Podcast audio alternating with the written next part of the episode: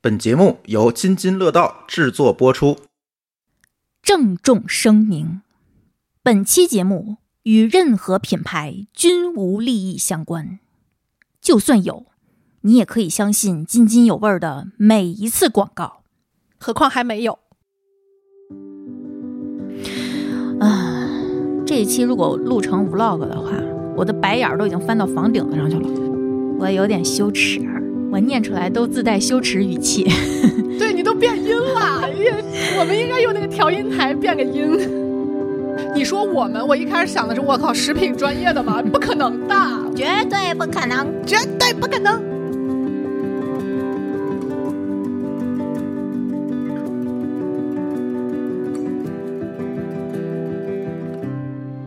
大家好，新一期的津津有味儿又是一期红黑榜工商测评，啊！好，工商测评这期，呃，这期的工商我还蛮开心的呢。我中午都为为了它，我特意少吃了几个虾。我我没有吃饭，嗯，然后我们一共，因为我们上期录这个健康零食的时候，有人问到了酸奶，对，而且我们断断续续的在这个听友群或者评论区被问到跟益生菌相关的话题，嗯，而且酸奶确实是很多人的，呃，不管是零食还是加餐的一个选择。我家里酸奶其实一直都不断的。我也是，那基于此，我们就呃录一期，我们重点选了一些强调自己有功效的酸奶。以及强不能调这么说，可不能这么说强调自己有与别的商品不同亮点的东啊！西，对对对，有卖点的，以及强调自己添加了一些有效成分的。对，呃，除此之外，像我们平时跟大家说的什么和润呐、呃如实啊、碧如啊这些，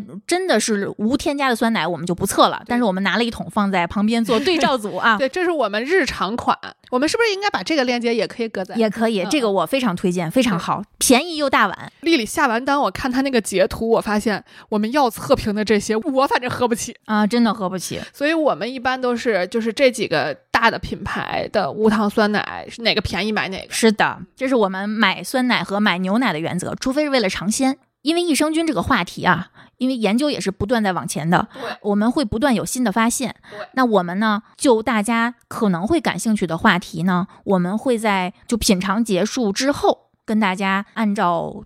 具体的点来详细说一下。那大家可以跳转到相应的时间轴。然后前头可能每一个产品，因为它有它的卖点嘛，我们可能会针对这个卖点分析一下。对我们也不希望一有什么新的研究发现，我们就做一期节目。嗯，对，那所以呢，就如果以后再有什么新的变化，我们可以在群里面或者评论区去讨论。对讨论一下，我们就不再针对酸奶或者益生菌做多期节目了。因为它确实现在也没有一个特别准确的这么一个结论，是的，，这不是一个能一刀切说好或者不好。吃还是不吃？对嗯，嗯，所以我们话不多说，我们正式进入测评。第一个这个太厉害了，第一款，我跟你说，我下单的时候我就被它的价格惊到了，出乎了我的意料，因为是 C 哥在家收的货，然后我今天拿出来，我发现这哇简哦直就是像我在药店里能买到的东西。人家可强调了啊，保嗯健食品不是药，我说了，简直像嘛。嗯，就是 这是我真的没有想到，那个蒙牛可以下如此血本儿去，你怎么能想不到蒙牛能下如此血本呢？难道是小厂下如此血不本不吗？不，就是我没有想到食品 食品企业已经卷成这样了，这款商品叫蒙牛冠逸乳健字号免疫力发酵乳，就是大家可能没有概念，申请一个蓝帽子要多 少钱，要多长时间，要投入多少的精力、人力、物力、财力，我、天，太可怕了！三小瓶。我先跟大家说一下价格吧，每一小瓶是一百克一小瓶，三瓶十二块五，呃，这还是搞活动的价格，原价更贵。 你你感看觉什么像戏在？吃药。然后它的商品宣传亮点是这样的啊，我跟大家说一下。首先，保健食品配方含 BB 十二双歧杆 菌，我先给大家科普一下啊，这个菌种啊、菌株啊，这个什么是是什么概念？菌种就你们可以简单的把它理解成人种，就比如说你是黑人、黄人，不是黄人黄种是什人么人、黄种人、小黄人儿，对，然后什么白白人，什么盎格鲁撒克逊人，什么什么亚洲人，就可能是这个级别的概念。那菌株呢，就是你每一个这个分类里头，其实又有很多个人，就具体的人。其实菌株也是这个意思。是不是相当于先分成亚洲人、非洲人、呃欧洲人？对然后亚洲人里面又分为中国人、日本人、韩国不人是，亚洲人里头又有东亚好多人个人，就哦具体的人，你看，这就是我们人民群众并不了解的东西。对，嗯，就是因为现在很多人都问我说啊，都是双歧杆菌，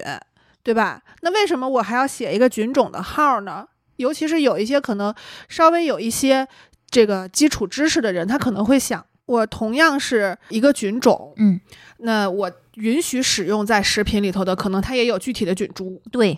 就是也不是说你只要叫双歧杆菌都能使用。嗯，所以就是说，为什么我说这个成本会比较高呢？就是呃，当你发现了一个新的菌株，同样是双歧杆菌，咱们就等就拿双歧杆菌来举例啊，嗯，同样是双歧杆菌，这个菌种已经被允许在食品中使用了。嗯你发现一个新的菌株，你照样还要对它进行安全评价。嗯那什么什么什么亚种呢？这个我还真的没有具体了解过，嗯就是我是知道每一个菌株都要做安全评价的，嗯然后这个安全评价的时间成本和这个财财力成本也是很高的，嗯所以我看这一款毽子头的这个，它用的是一个最传统的这个双歧杆菌，嗯，这是应该是最早科汉森分离出来的一款哦双歧杆菌。说它是世界上临床研究最充分的，对，这是就相当于第一个嘛。嗯，是唯一获得全基因序列的双歧杆菌菌株。对，这个其实我不是特别确定啊。他说的好高大上啊，因为因为就是天天测序的人很多，嗯就是而且研究新菌株的人也很多，嗯，所以我不确定是不是说这个所谓的全基因组测序的结果是说，因为它被广泛知道了，嗯有一些可能停留在学术层面。我也做了全基因组测序，但是我没有公开发表，或者说嗯我没有这个广而告之到消费者层面知晓的这个程度，因为我觉得就现在测序。研究这么火，应该不可能就测了它一个，但不管如何，它都是被广泛应用了对，时吧间最长啊，安全性是已经得到验安证的。全性肯定是没有问题，所以它才能把它设计到保健食品这个坎儿，嗯是因为它是保健品嘛，嗯它肯定就会相对来说宣传的会比较克制，嗯，因为它的要求、它的管理方式都跟普通食品是不一样的，嗯，所以它卖的贵也是很正常的。，对，嗯，这都多少双眼睛盯着它，它这个广告哦，本广告审核批准文号，保健品宣传是需要审核的，所以这是广告的，不是产品的审批产品是见字头的那个号，啊、哦，懂了。所以它的广告审核批准文号是皖实健广深文第二六零七零四杠零幺三幺六，这个是可以在安徽省市场监督管理局网站上查询的。你看他写的那个国食建筑 G 二零零九零二四三，这个是它的嗯，见字头的那个号。嗯，它是有保健食品证书，有保健食品证书的就可以宣传它的功效了，因为它的功效是被认证过的。嗯，这个认证方式可以是可就是包括但不限于细胞层面的、动物层面的、嗯人体层面的。然后它这一款产品它是写的挺细的。它这款产品写了是增强免疫力，是经过动物功能实验的。嗯，然后调节肠道菌群是经过动物和人体事实的，就说明双功它能这个嗯确实前期投入非常的大。嗯嗯所以它这个发酵活力好、稳定性高、耐酸、耐胆汁儿这些特性都是可以保证的。也就是说，它能保证活菌到肠道。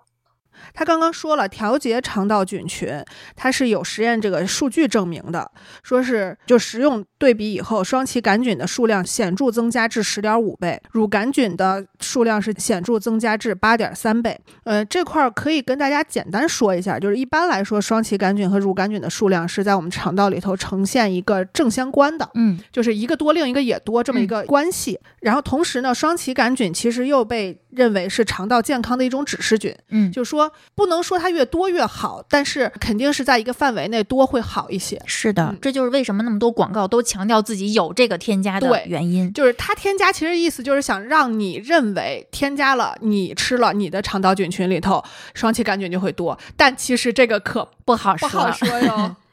然后我们看一下它的配料，原料是牛奶、低聚果糖、动物双歧杆菌 BB 十二、嗜热链球菌、德氏乳杆菌保加利亚亚种。辅料是白砂糖、变性淀粉、乳清蛋白、果胶。它怎么加这么多？你看啊，虽然它已经被认证是保健品了，但是从配料表可以看出来，它成分并不是很单纯。我觉得它有点儿贪，他什么都加想了要好，对他加了好多宣传有功效的东西。他一定要保证确定有效，他才能申请得下来呀。嗯，你看又有菌，又有益生元，啊嗯又加了乳清蛋白，嗯它的标志性成分及含量是每一百克含双歧杆菌一乘十的九次方 CFU。来，CFU 啥意思啊？ ，CFU 叫菌落形成单位，嗯其实是一种检测微生物数量的一种方法。嗯，它为什么写一乘十的九次方？意思就是说，我们这款产品能达到十的九次方。嗯，因为我们在检测微生物的时候是通过梯度稀释法去做的，稀释完了之后，你稀释了多少倍，你最后数量还得再乘回去多少倍我假装听懂了，我们都假装听懂啊？了。可以，嗯，行了，就这样吧。对，然后有低聚果糖零点三克，保加利亚乳杆菌和嗜热链球菌总数一乘十的八次方 CFU。就是这个听下来呀，你们可能听不懂，嗯，给我的感觉就是这个产品出厂检测的压力挺大的，嗯，就是，它这些，所以我如花果这个钱到底是我买了什么呢？你看，你看，你特别理智，你一下就问到了重点，嗯就是这个产品有没有效果，肯定有，嗯因为它没有效果，它申请不下来。嗯但是呢，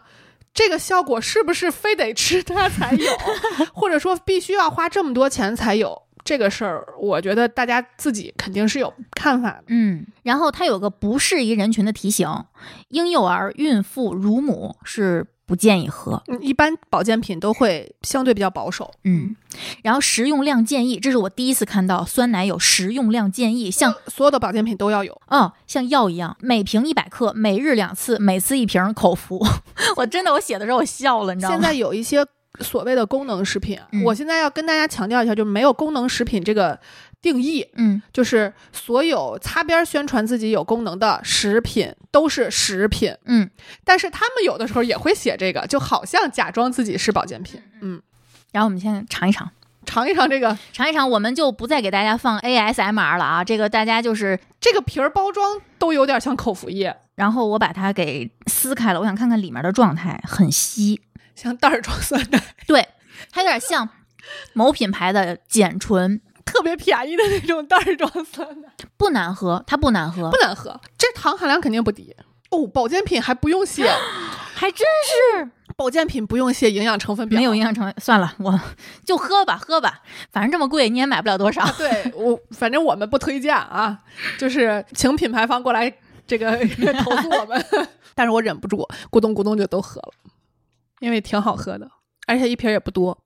那这个我们就过去吧，过去吧。这个味道，我觉得我描述的已经很清晰了，大家应该都喝过袋儿装酸奶然后是这样的，它一下子让我充满了能量，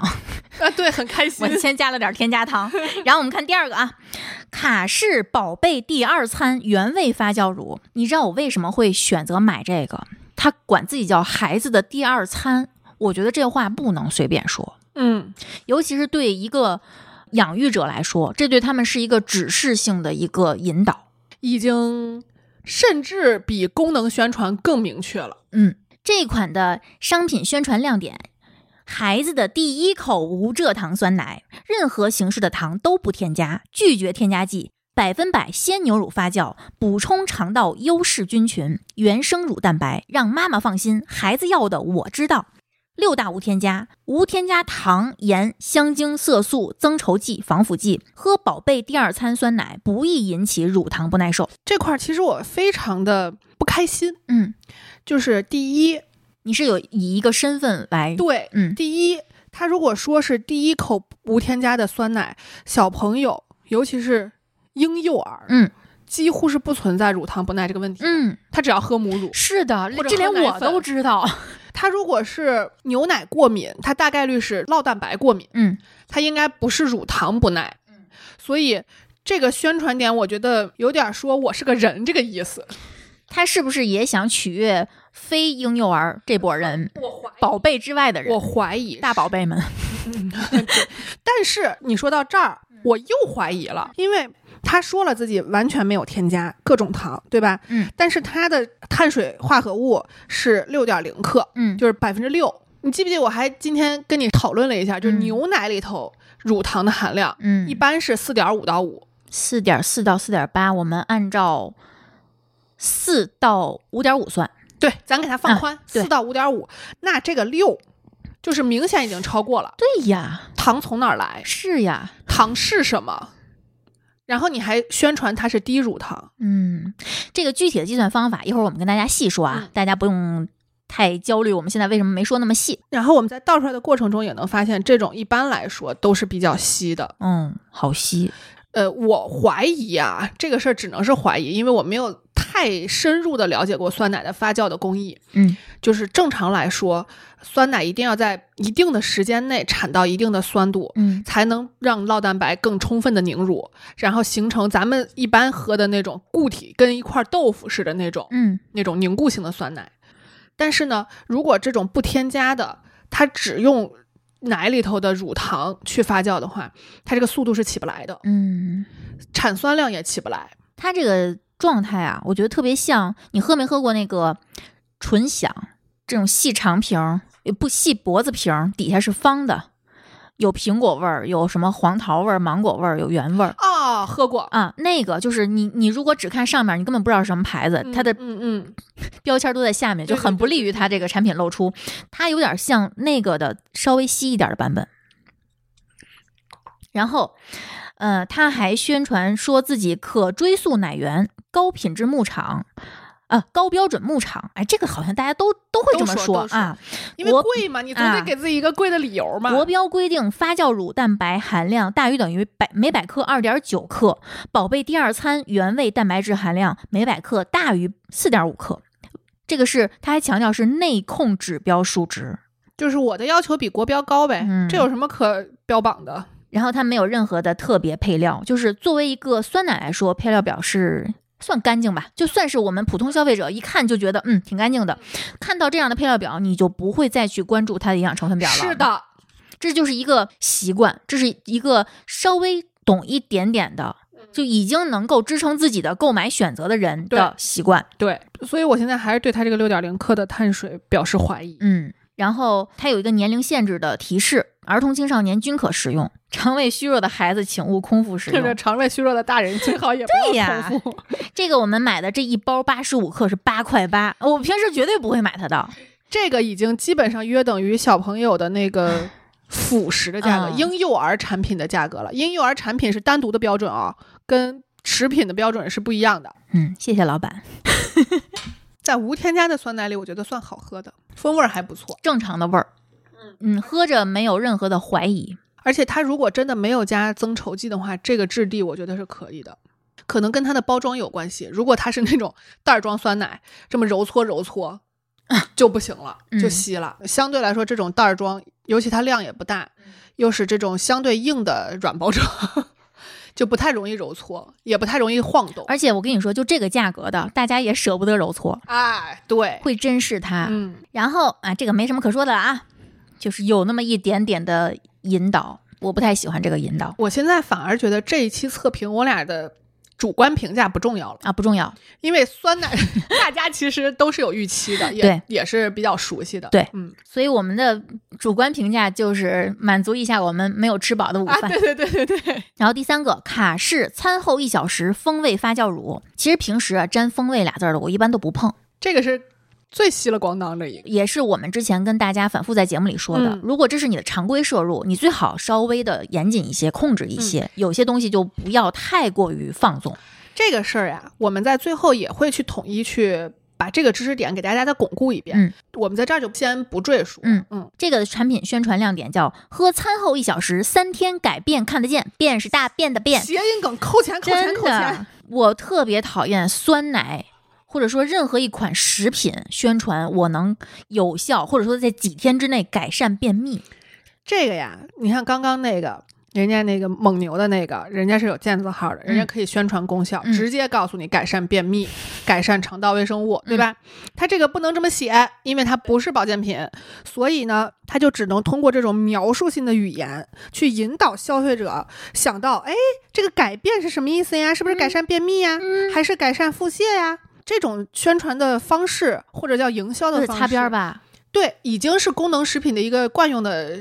就惯常的一个手段了。嗯，然后专属定制的卡氏双歧杆菌 C C 啥呀？这是 C 一还是 C I 呀、其实都行，它就是其实一就是个名儿。呃，罗马字母的一，对，但是你你也可以把它念成 i，因为它也没有嗯行二。 呃，由在欧洲拥有十四年多菌种研发经验的丹麦科汉森公司与卡氏酸奶联合打造。我第一次我看到这个的时候，我当时心想，哇，还有公司名字。后来发现这个公司名字还挺常见的， 我在好几款。这个公司应该是现在应该是不出意外是全球最大的嗯益生，就是菌剂。嗯，第一款卡氏专属益生菌，每瓶出厂时含有一百亿，就是你看前措辞面，很严谨哦。现在这种一般都是这么写的，就是出厂的时候，因为是这样，它是活菌，对吧？咱没有灭菌。嗯那活菌，你活人是不是还有个寿命呢？嗯微生物的寿命其实是有很很大，就在它货架期会有很大的变化。嗯因为这种低温酸奶一般都是七到二十一天的保质期，嗯，在二十一天里头，你要求一个小微生物一直活着，可能不大现实。而且你看，就我刚把它从冰箱里拿出来，到现在已经过去一个多小时了。嗯这菌得死了一些了吧？啊，可不少，尤啊其是温度高的话，它代谢就会更快。他从这个售卖点儿由快递小哥给我送到这儿来，又死一批，放在门口儿，呃，我等了一会儿又去拿，又死一批。就是它是按照数量级，就是十倍十倍往下降的，百分之十、百分之十、百分之十这么着嗯往下降的，所以它不能保证到你手里还有多少，嗯，不能保证进你嘴里还有多少，不能保证到你胃里、到你肠道里还有多少，所以对它只能写出厂的时候是多少。是的，嗯，所以这个数其实啊，说句不好听的，就没有什么参考价值。，对，就看看就行。所以他也说得很清楚，我们出厂时还有多少？而且这个数据你也没法验证，是因为你拿不着它刚出厂的产品。对，嗯，然后生乳严于国标，菌落和体细胞采用欧盟标准，只采购高于国家标准的生乳，不符合卡氏标准的一律拒之门外。哎，其实我这句话看着有点儿不老太高兴了。 又又不高兴了，就事儿事儿的那种傲皮慢你对，傲慢。第一，国家标准对生牛乳的限制本来就不高，嗯你看好多都宣传我们高于国标，对吧？然后还有一个就是我在查资料的时候发现，卡诗有一款，就是上一款嗯，我们刚刚上一款试的那个宝贝第二餐是吗，宝贝第二餐这款啊，那一款，它还检出过酵母菌超标。啊有过这个相关的新闻是吧？对，嗯，就是如果你对自己的原料要求那么高，那你对自己的产品要求是不是也应该更高一点？嗯，虽然就说这种安全事故是不可以完全百分之百避免的，是的，但是尤其是对发酵食品啊，是因为它微生物确实控制起来会更难一些。嗯，但是如果您连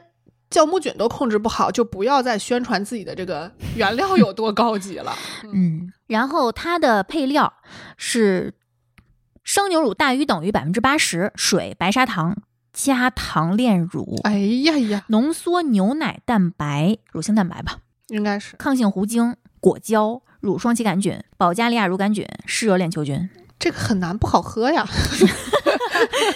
这一瓶二百五十克，十三块八。哎，我跟你说，这种包装是我在超市里货架上看到非常不耻的。他把很多数据写的，就是感哎觉呦好像是个实验室的。对他连那个图表都画上去了哎，我看看有没有这个误差线或者什么之类的。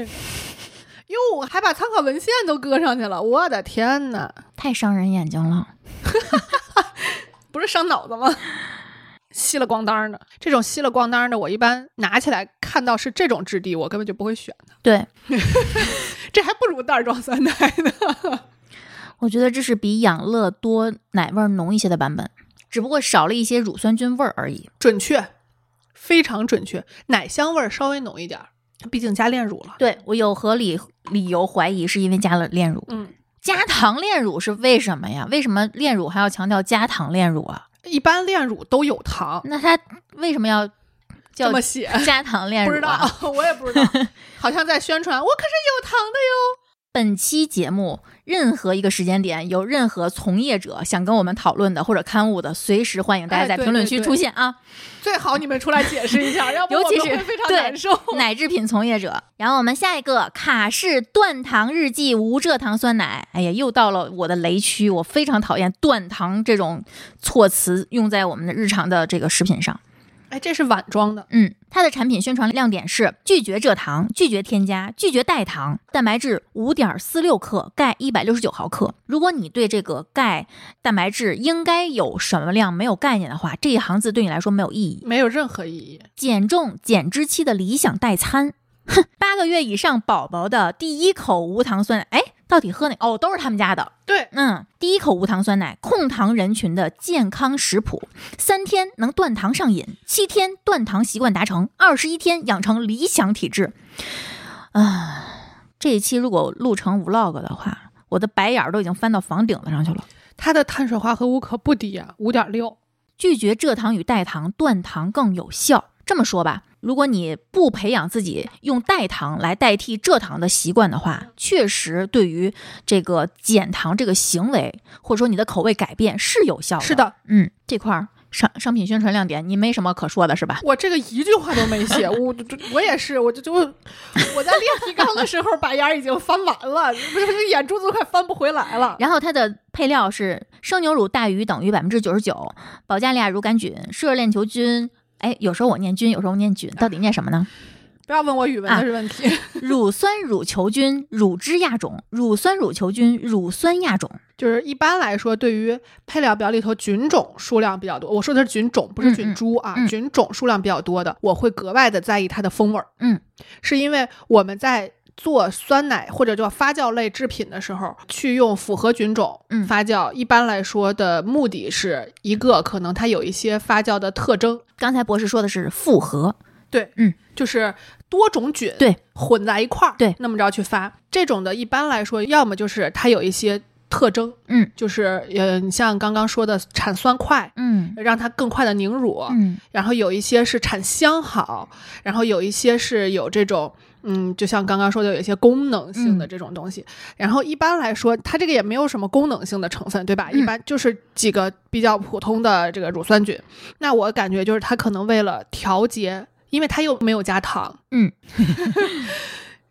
就是可能会为了是调整它的风味儿，对，因为乳酸其实它本质上是非常不适口的，是尖酸的，对，嗯，次酸那种。你们的措辞是尖酸是吧？呃，是刺激，啊，嗯，就是那种有点类似于你喝那个独流醋跟喝一口白白醋，对醋酸，对，那个醋酸那感种觉嗯区别，对，就是他希望的是我通过这种复合配方儿去让它的改风味善物质更丰富，是的，然后去缓解这个只有酸或者说酸甜比不是很协调嗯带来的这种口味的影响。对，嗯所以大家可以在这里记住这个这个小 tips，就是嗯它放这么多菌，不是为了让它显得特别的高大上、特别高级，嗯能对你的肠道有多少益处？嗯它可能只是为了调和口味。对，嗯，甚至是因为有一些这个菌剂是相对比较贵的，嗯它可能用了一些相对便宜一点儿的，或者说因为国产的可能会比进口的要便宜一点儿嘛，可能就是供应链上的考虑。嗯嗯，反正肯定不是为了让你肠道菌群改善的好。嗯，所以昨天我们在回来路上有。那个我们群友给我发的，在某明星的直播间卖的那个代糖嗯，非常贵，二百五十克好几十块钱，因为它用的是赤藓糖醇和罗汉果甜苷的复啊配。罗汉果甜干，我之前了解过原料的价格，嗯，我都震惊了。嗯，可能他是更希望口味接近于白糖啊、蔗糖。或者是天然，嗯， 好，嗯，这个是一百三十克一杯，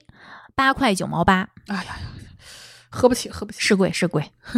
这个质地还可以，这种盒装的不太容易被揉搓，所以它的质地应该跟发酵完了的质地是比较像的，就跟那种就是相对比较硬的这种罐头包装会比较类似。我觉得不太好喝，不香。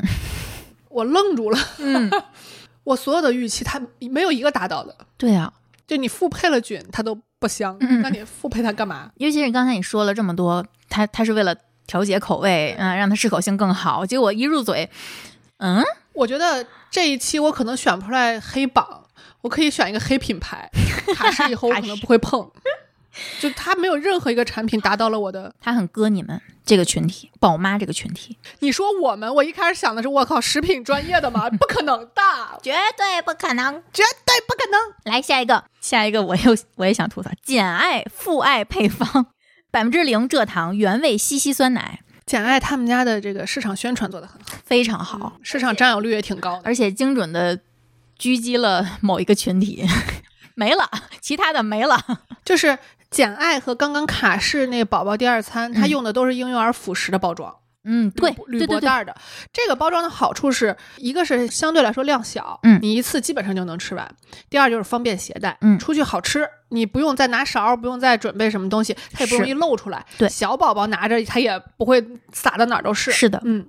这个的宣传亮点哇写的巨多，孩子的第一口酸奶，简爱创始团队的爸爸们和三千个家 庭，哎我怎么语气这么贱啊？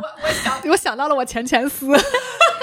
为孩子共创百分之零、百分之二、百分之四精准控糖的父爱配方系嗯列酸奶，老爹们开发一个酸奶，就把妈妈们的所有努力都能代替了吗？ 选择父爱配方的五大理由：三种糖分为孩子精准控糖；第二是纯净无添加是底线；第三是奶源全面全新升级；第四是孩子成长期需要补充更多蛋白；第五是多种混合果蔬，培养孩子不挑食。我们来具体说一下他是怎么宣传自己的啊。首先，三种糖分为孩子精准控糖，其中孩子的第一口酸奶不含蔗糖，分为百分之零蔗糖原味儿和百分之零蔗糖西梅苹果味儿。然后是为吃了糖的孩子控糖，分为百分之二蔗糖果蔬味儿和百分之四蔗糖果蔬味儿，强调了普通酸奶蔗糖的含量均在百分之八左右。下一个，纯净无添加是底线。市面上儿童酸奶的配料，它列举了一下，都是生牛乳、白砂糖、乳酸菌、果胶、浓缩牛奶、浓缩草莓泥、淀粉、食用香料、维生素 D 二。我觉得也不是吧。而且它也加乳清蛋白粉了呀。父爱配方是什么呢？生牛乳、复合果蔬果酱、乳清蛋白粉、乳酸菌，其他没了。呃，西西酸奶百分之零蔗糖的果酱为西梅苹果，百分之二的果蔬酱为葡萄、蓝莓、白砂糖、黑车厘子、紫胡萝卜、羽衣甘蓝，百分之四的果蔬酱为草莓、白砂糖、蓝莓、火龙果、番茄、胡萝卜。为什么它不叫紫胡萝卜了呢？百分之四，意思是百分之四蔗糖添加量的，它用的还是相对比较甜的水果，是 吗？好奇怪，奶源全新升级，可追溯奶源，高品质、高安全，限定自建父爱牧场，为父爱配方提供奶源。 我我我现在越来越知道为什么咱俩穷 了，就是这种有品牌附加值的东西，我们都不认可，或者说它没有说服我们。我有点羞耻，啊我念出来都自带羞耻语气。对你都变音了，也我们应该用那个调音台变个音。然后下面，孩子成长期需要补充更多蛋白，所以他严选进口乳清蛋白粉。相比其他蛋白质，孩子更易吸收。酸奶国标是二点三克，果蔬口味四点零克，原味四点六克。然后多种混合果蔬，培养孩子不挑食。标注百分之二的，它可以提供多种果酸，这个由葡萄提供；可以提供花青素，由蓝莓提供；可以提供铁，由黑车厘子提供；贝塔胡萝卜素由紫胡萝卜提供。VC 由羽衣甘蓝提供，标注百分之四的草莓和番茄可以提供维 c 蓝莓可以提供花青素，火龙果提供纤维素，胡萝卜提供贝塔胡萝卜素。 我一直在审，能不能不要再念了， 就没有任何意义。这段写的就是那种我要告诉你我这里面有多少营养，你的孩子不喝我你就缺营养。这是看了的，给我的感觉就是太长不看吧，嗯就是你看我们写了多少东西，没有功劳也有苦劳，就这种感觉。 这文案不错，文案不错。嗯你的意思是让我学学是吗？你敢？ 就是割袍断义，这款的碳水量是多少？五点八。还算正常吧，高一丢丢吧，但是四舍五入好像还是超了。就我不知道这个事儿他是怎么干的，就他既发酵了又不添加糖，因为我们选的是没有糖的，对对吧？零的，嗯，零糖的，也没有加果酱，只有乳清蛋白粉，可能能加进来点糖。 它的配料是乳清蛋白粉、乳酸菌、射链球菌、保加利亚乳杆菌、乳酸乳球菌、乳酸亚种、嗯、乳汁亚种， 已经不想再念不。想再念了。可能应该是乳清蛋白粉再提供了一嗯点碳水。我刚刚又确认了一下，卡士刚刚那一款六点零的那个，啊也号称自己低乳糖的那个，啊，没加乳清蛋白粉，不知道人怎么做到的。嗯，行吧，我们解释不通了，嗯嗯，我就不强行解释了，嗯，可能是我知识水平有限啊，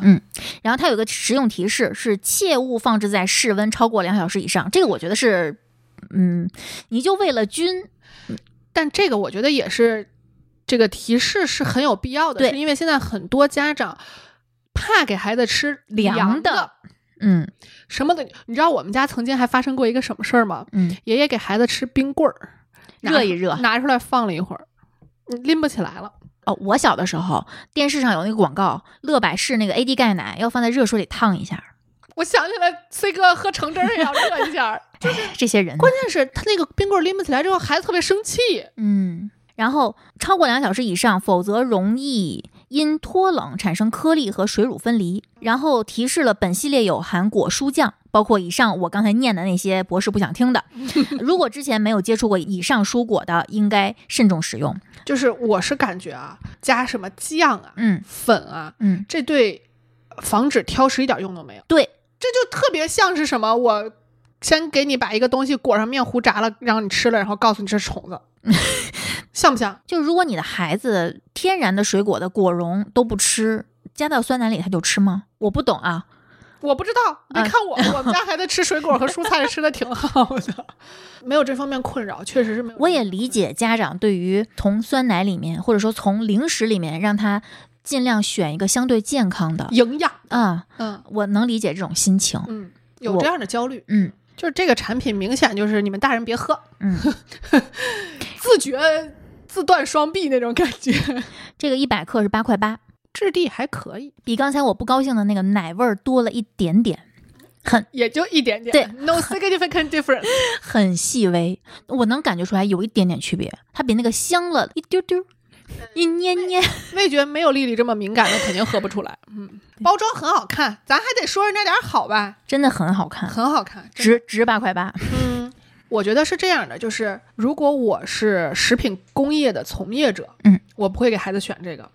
但如果我带着孩子去超市，他会选这个，是的，可以，可以的还是有他的。甚至包括价百分之二和百分之四的那个糖的，都可以我都可以接我也受。可以嗯，可惜我没有买到。为什么没有买到呢？因为太贵了。我也想帮我老板省点钱，我们也是觉得没有什么太大的意义，是的，无非就是多了点甜味儿，而且那个甜味儿你还未必真喝得出来是什么什么的味儿是。的，嗯，然后下一款简爱原味儿高蛋白酸奶，我是非常讨厌一款奶制品宣传自己高蛋白的，他们家包装真的好好看，看着好贵呢。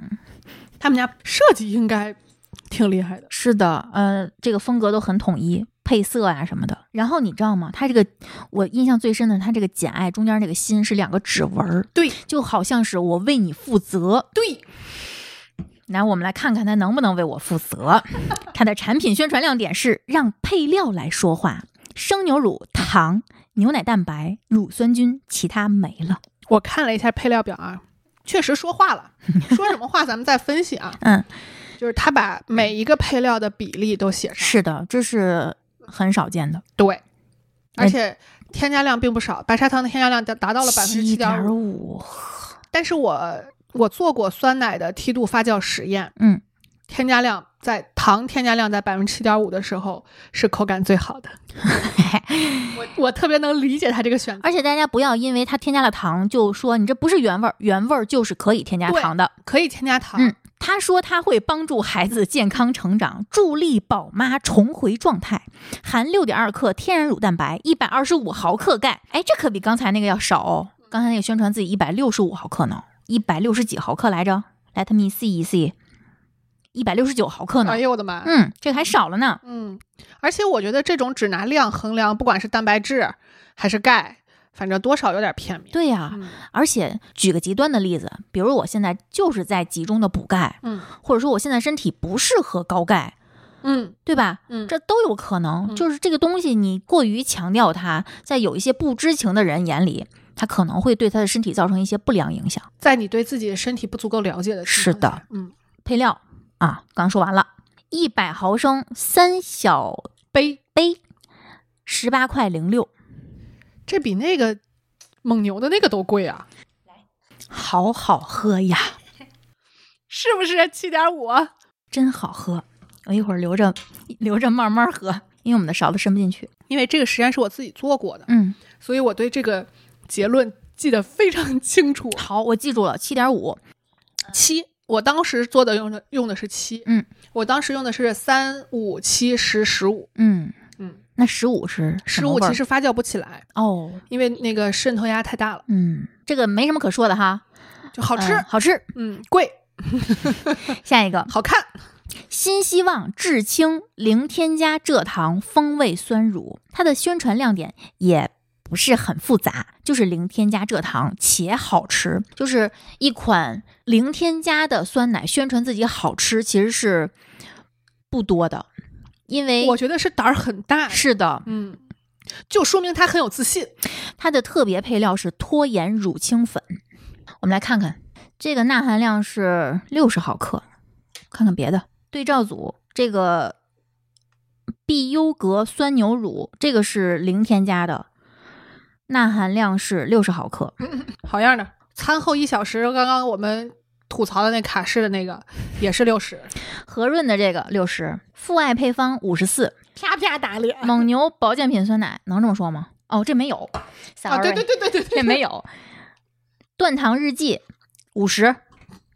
哎，的意思是不是如果它不拖延就不止六十了 有可能。啊？行，那我们不挑它刺儿了。但是我我现在又回想这个事儿啊，因为加乳清蛋白的可不少，嗯，我在想是不是就是这个对于它的影响不大，乳清乳尝清尝蛋白粉的添加量不大，可以说好吃，好吃，好吃，好，信它了，确实是好吃的。脂肪是三点六，脂肪还很低，比别的低，对，这个对照组这个是四点零，和润的这个三点六，不算高。可以可以，这个可以，这个风味儿很很不错，有点东西。这已经预定红榜了啊，这个真不错，可以这是第一次咱俩众口一词说好吃，而且它是没有加乱七八糟的那些菌，对对对对，就是保加利亚乳杆菌和 湿热链乱菌七，八糟的。说明人家工艺好，是的，就用这点儿菌，我就能让它好吃。这就是老牌儿。嗯你看，我也不跟你是宣传对那些乱七对八糟。新希，望是的，新希望一直是一个特别低调，但是是实的实在在的一个嗯一，个。它真的不怎么宣传卖对营销什么的。买它，哎呦， 然后下一个和润零蔗糖、零乳糖、高膳食纤维发酵乳。它的产品宣传亮点是专为乳糖不耐受人群设计，革新添加乳糖酶酶解技术，原料中的乳糖被嗯，这个词儿怎么念呀？ 你们你会念吗？不会 N C R I C A，我多邻国白卷了。恩科瑞卡啊，乳糖酶分解后会被分解成葡萄糖、低聚半乳糖这些益生元膳食纤维，使其膳食纤维含量达到四百二十千焦。哎，一大卡四点八克。哎，为什么要这样算呢？他为什么要这样写单位呢？不好撕啊，不好撕，我已经面露难色了。这个技术也获得了二零二零年世界乳制品创新奖。这个就很就是营销很精准，就是嗯我加酶，嗯对吧？我很明确，我告诉你了，我要加酶，把乳糖给水解了。嗯，这我一看，心里明镜儿似的，嗯，就我知道它这个乳糖是怎么没的， 这个东西是怎么没的， 我不知道它是怎么来的，我就想知道它怎么没的。就是很合理嘛。 嗯，但确实这个有一个问题，就是呃，它在水解完以后，它水解出来的葡萄糖呢，又可以让微生物更好的利用，就是嗯微生物利用乳糖的能力其实是相对比较低的， 利用蔗糖和这个葡萄糖的能力是相对比较。高的就是有蔗糖跟葡萄糖，肯定是先利用蔗糖跟葡萄糖，嗯嗯，所以它的发酵应该就会比不加酶的，因为咱不知道人家那些是怎么做到的啊，嗯就是不加酶的可能是要发酵的更充分一些，你快撕！我撕不开， 我这不一直在在逼一逼，就是因为我撕不 开。真的，请这些厂家跟农夫山泉那款果汁儿学一学。关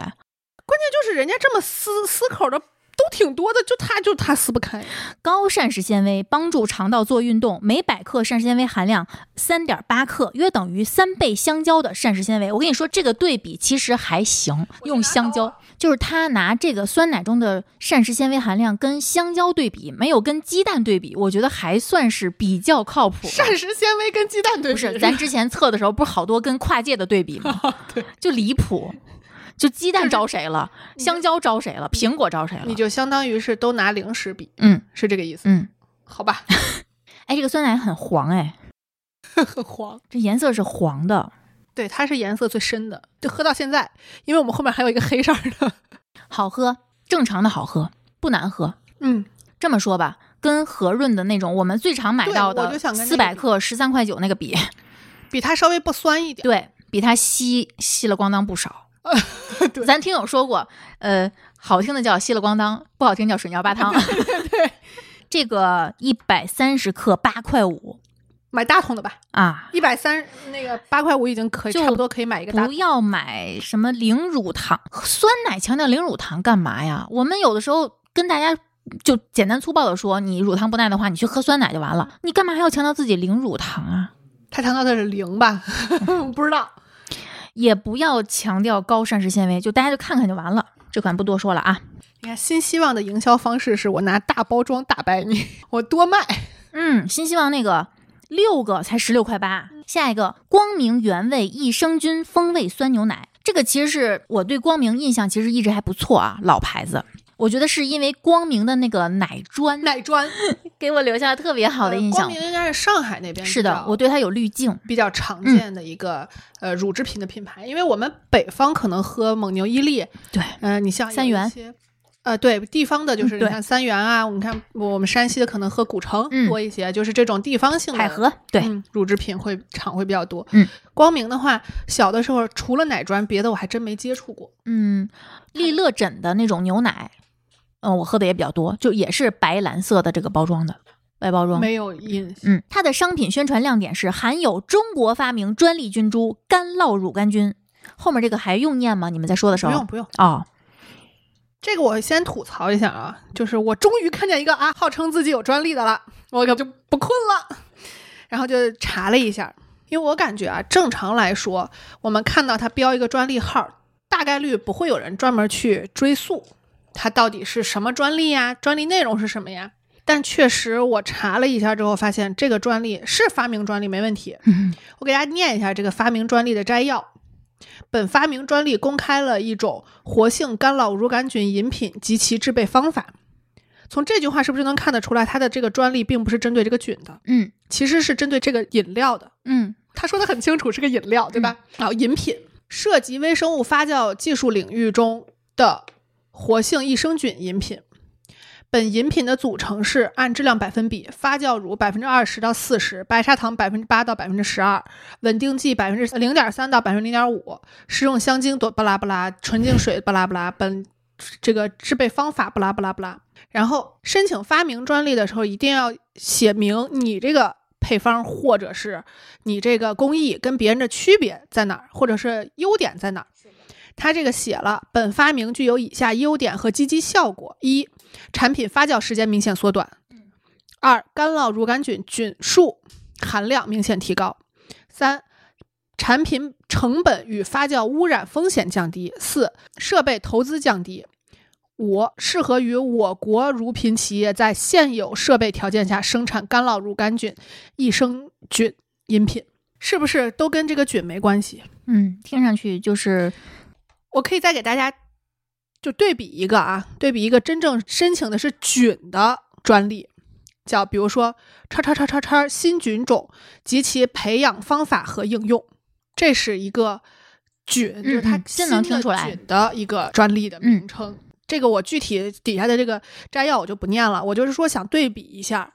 我原来一直就丽丽说完这个选题之后，我就说你先去找你想测的品，嗯，然后我对着他们，挨个儿找专利。对我我脑子里想的就是这种大概率它会有专利嗯，去支撑，嗯因为它卖的都很贵嘛。结果嘿看了一圈就它有，嘿查了一下它竟然还不是菌种的，就是这个我其实可以理解，我其实是有预期的，是因为如果我是一个新的菌种，我刚刚说过了。嗯，我要想给它运用到食品里头，它的成本是非常高的。是的，不光是申请一个专利的成本，它要各种安全评价什么的。所以，就是当我看到专利的时候，当我跟丽丽说那个我要挨个查他们专利的时候，其实我就是抱着这样的预期的。嗯就这个这个专利大概率不是菌株的专利，嗯嗯，制备方法的专 利。 这个饮品制备方法的专利。嗯，我其实想吐槽，你刚才说的时候，我在那儿撕包装，这个包装真的太简陋了，这个瓶身太容易破损了，嗯，太薄了。而且就是这种嗯，纸的，然后一板儿，比如说八个到六个的，是的，或者十个的这种包装，呃，然后就是在纸板上头还有两个凸起，让它控制不要搓出来。嗯，这种包装是很难拿到的，而且这种通常会被放在常温区。真的，我在常温区经常看到这种在货架上。啊就在常温区是见过，是的，嗯，但其实应该是放在低温区的，嗯，就这种它也应该不一定，它有可能是乳酸菌饮料。所以跟大家提示一下，这个我们可以现在在这儿说：当你进一家店买酸奶的时候，然后当你发发现它是低温酸奶的时候，如果你发现放它的位置是货架或者是冷柜没有开开关，嗯因为冬天很多便利店它嗯嗯不像 Seven Eleven、罗森那种的，它就不开，嗯就是常温的冷柜。那如果你的诉求是，我就想喝口酸奶，我想喝那个味儿，嗯，你就买它，没事儿。如果你的诉求是菌，就基本都死光了。是的。它的配料是水、全脂乳粉、白砂糖、强丙基二淀粉磷酸酯、乳清蛋白粉、明胶（括号来源于牛骨）、三氯蔗糖、保加利亚乳杆菌、呃嗜热链球菌、嗜酸乳杆菌、乳双歧杆菌、干酪乳杆菌。添加量是一点零乘以十的六次方 CFU 每百克。你看啊，它刚刚专利里头写了，白砂糖是八到十二，嗯你，喝一口吧。我刚刚不小心喝了一口，不不高兴了， 甜的一激灵，是不是？娘啊，方言都出来了。然后这个上面宣传的可是每天喝到活的益生菌，然后它的标榜是益生菌的含量是十的六次方。咱虽然不说这个高的一定好，嗯，但是不是低的肯定不如高的好？我我不能这么粗暴的说啊，但是您都十的六次方了，就甭宣传了。是的，发酵不到十的六次方，你也就别卖酸奶了。跟刚才咱们测过的这些标出这个数的比，它真的算是最低的了。对，这正常，你比如说我超过百亿、超过十亿，我值当的标一下，您就十的六次方，快别标了。这很便宜，一板儿八杯八块九，我们都不关注它一杯是多少了。啊，随便吧。下一个北海牧场原味儿零蔗糖风味发酵乳，这牌子可火了，火了两三年了，一两年，很好吃。哎，这个的宣传也是没蔗糖也好吃。是的，呃，它的宣传亮点是甜味来源于赤藓糖醇和甜菊糖苷，就意味着贵了。喝新希望吧，嗯，然后甄选科汉森啊，大家知道了，进口菌种，基本市售酸奶大部分用的都是科汉森菌种。丹麦进口牛奶蛋白，嗯，有必要吗？反正成本挺高的。配料是生牛乳大于等于百分之九十，赤藓糖醇、浓缩牛奶蛋白、稀奶油，他们家的都加，对，几乎都加包括其他所有的味儿，什么葡萄，好吃是有原因特的，别好吃，鸡蛋黄粉、强丙基二淀粉磷酸酯、果胶、琼脂、双乙酰、九十酸单双甘油酯、甜菊糖苷、嗜热链球菌、保加利亚乳杆菌、植物乳杆菌。什么叫植物乳杆菌？也是一种乳酸菌。嗯，哦它的名字就叫植物乳杆菌。要我跟你说那个， 不要，我也不要。一百克的三杯，十块九，其实还可以。 他们家一开始价格非常离谱，是的，我 都现在舍不好得像。平价了。嗯，跟有一个，你记不记得红红白相间的优诺？哎，对倒着的那个。，对，跟他们家那价格差不多一直。我觉得没有新希望的香，就它加了，还加了稀奶油，但是不香。对呀、没有那么的香气馥郁，嗯，没有到这个程度。也是好吃的，是的，是好吃。在无蔗糖的里头一定算得上好吃了。嗯，呃，一个是香气不是特别足，再一个是这个甜让我吃出不高兴来了，就是它这个甜不自然。我再来一口。它很强调奶香，它是很厚的那种，它把自己的这个质地调成了那种有点类似于厚乳。但香气根本跟不上。我也洗洗嘴。这已经成我们的真的新希望。这个吃到现在强推啊，下一个，这不多说了啊，就是为了好吃，吃它其实可以的，尤其是那种水果味儿的，嗯嗯，水果味儿的还行，这个原味儿的我觉得就那样吧。大家尽量去买新希望吧。嗯，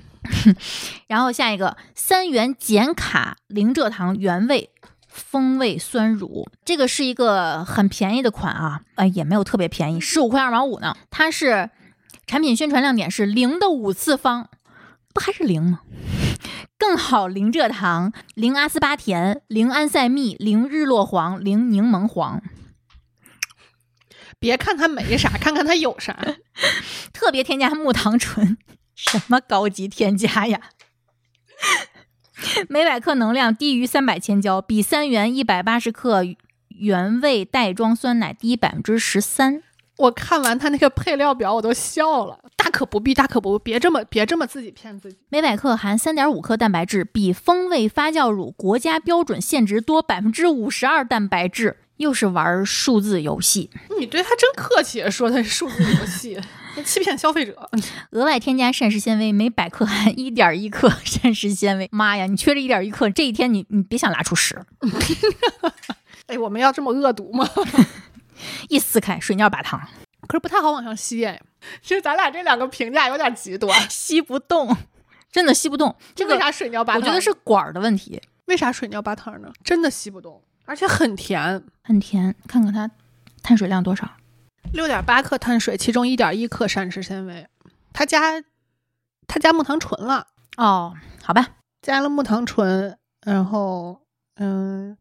加了聚葡萄糖，但是聚葡萄糖的甜度比较低，嗯，然后加了三氯蔗糖。我说怪不得生牛乳、木糖醇、聚葡萄糖、乳清蛋白粉、乙酰化双淀粉。哎呦，我不想念了。所以你看看，别说什么零蔗糖， 别说什么零阿斯巴甜安赛蜜，那你要这么说，可以零的多了，可不真止是五次方。你这个你这个题儿可写不下。 老品牌是向人家欣欣望学，对把不要工这艺样好好调调，对吧？来来来，下一个，下一个，我还抱了很大的期望，这是我们这次最贵的。但是论单克不一定啊、哎，这是个大桶的，朝日唯品低乳糖风味发酵乳如果是朝日，大家过来打我啊，没事儿，我替他们给你挡了。一公斤三十六块二毛一，嗯、它的宣传亮点是零添加蔗糖，专业水解乳糖技术，低乳糖，更适合肠胃吸收，自然甘甜，奶香浓郁。生产过程中不额外添加代糖、蔗糖、明胶、果胶、香精，百分之百生牛乳单桶发酵，口感细腻嫩滑美味。每百克三点九克蛋白，一百一十毫克钙，补充人体所需。我有个问题啊，嗯，什么叫单桶发酵？就是是单大桶还是单这一桶？就这个，就这一桶一桶的发酵是吗？就是它是相当于把菌剂嗯，搁在底下，哦，然后把这这个类似于灭了咱菌们的自己发酸奶对，就是跟内酯豆腐啊、跟内酯豆腐的工艺很像，哦，内酯豆腐也是它把。它把葡萄糖酸钙搁在底下，嗯然后把豆浆冲进去。这这个个是一把打菌开剂搁在底下，然后冲进去牛奶。这个打开很像一盒豆腐，就是是不是就是很长一段时间，我们去对比中国或者叫东方饮食和西方饮食的时候，嗯会拿豆腐和牛奶去比。嗯，啊，不对，酸奶呃会会拿奶酪会拿豆浆跟牛奶去豆比，对然后会拿豆腐跟奶酪去比，对，然后会拿这个酸奶和内酯豆腐去比。我刚想说豆汁儿，突然就不想吃了，哇，我喜欢挖酸奶吃，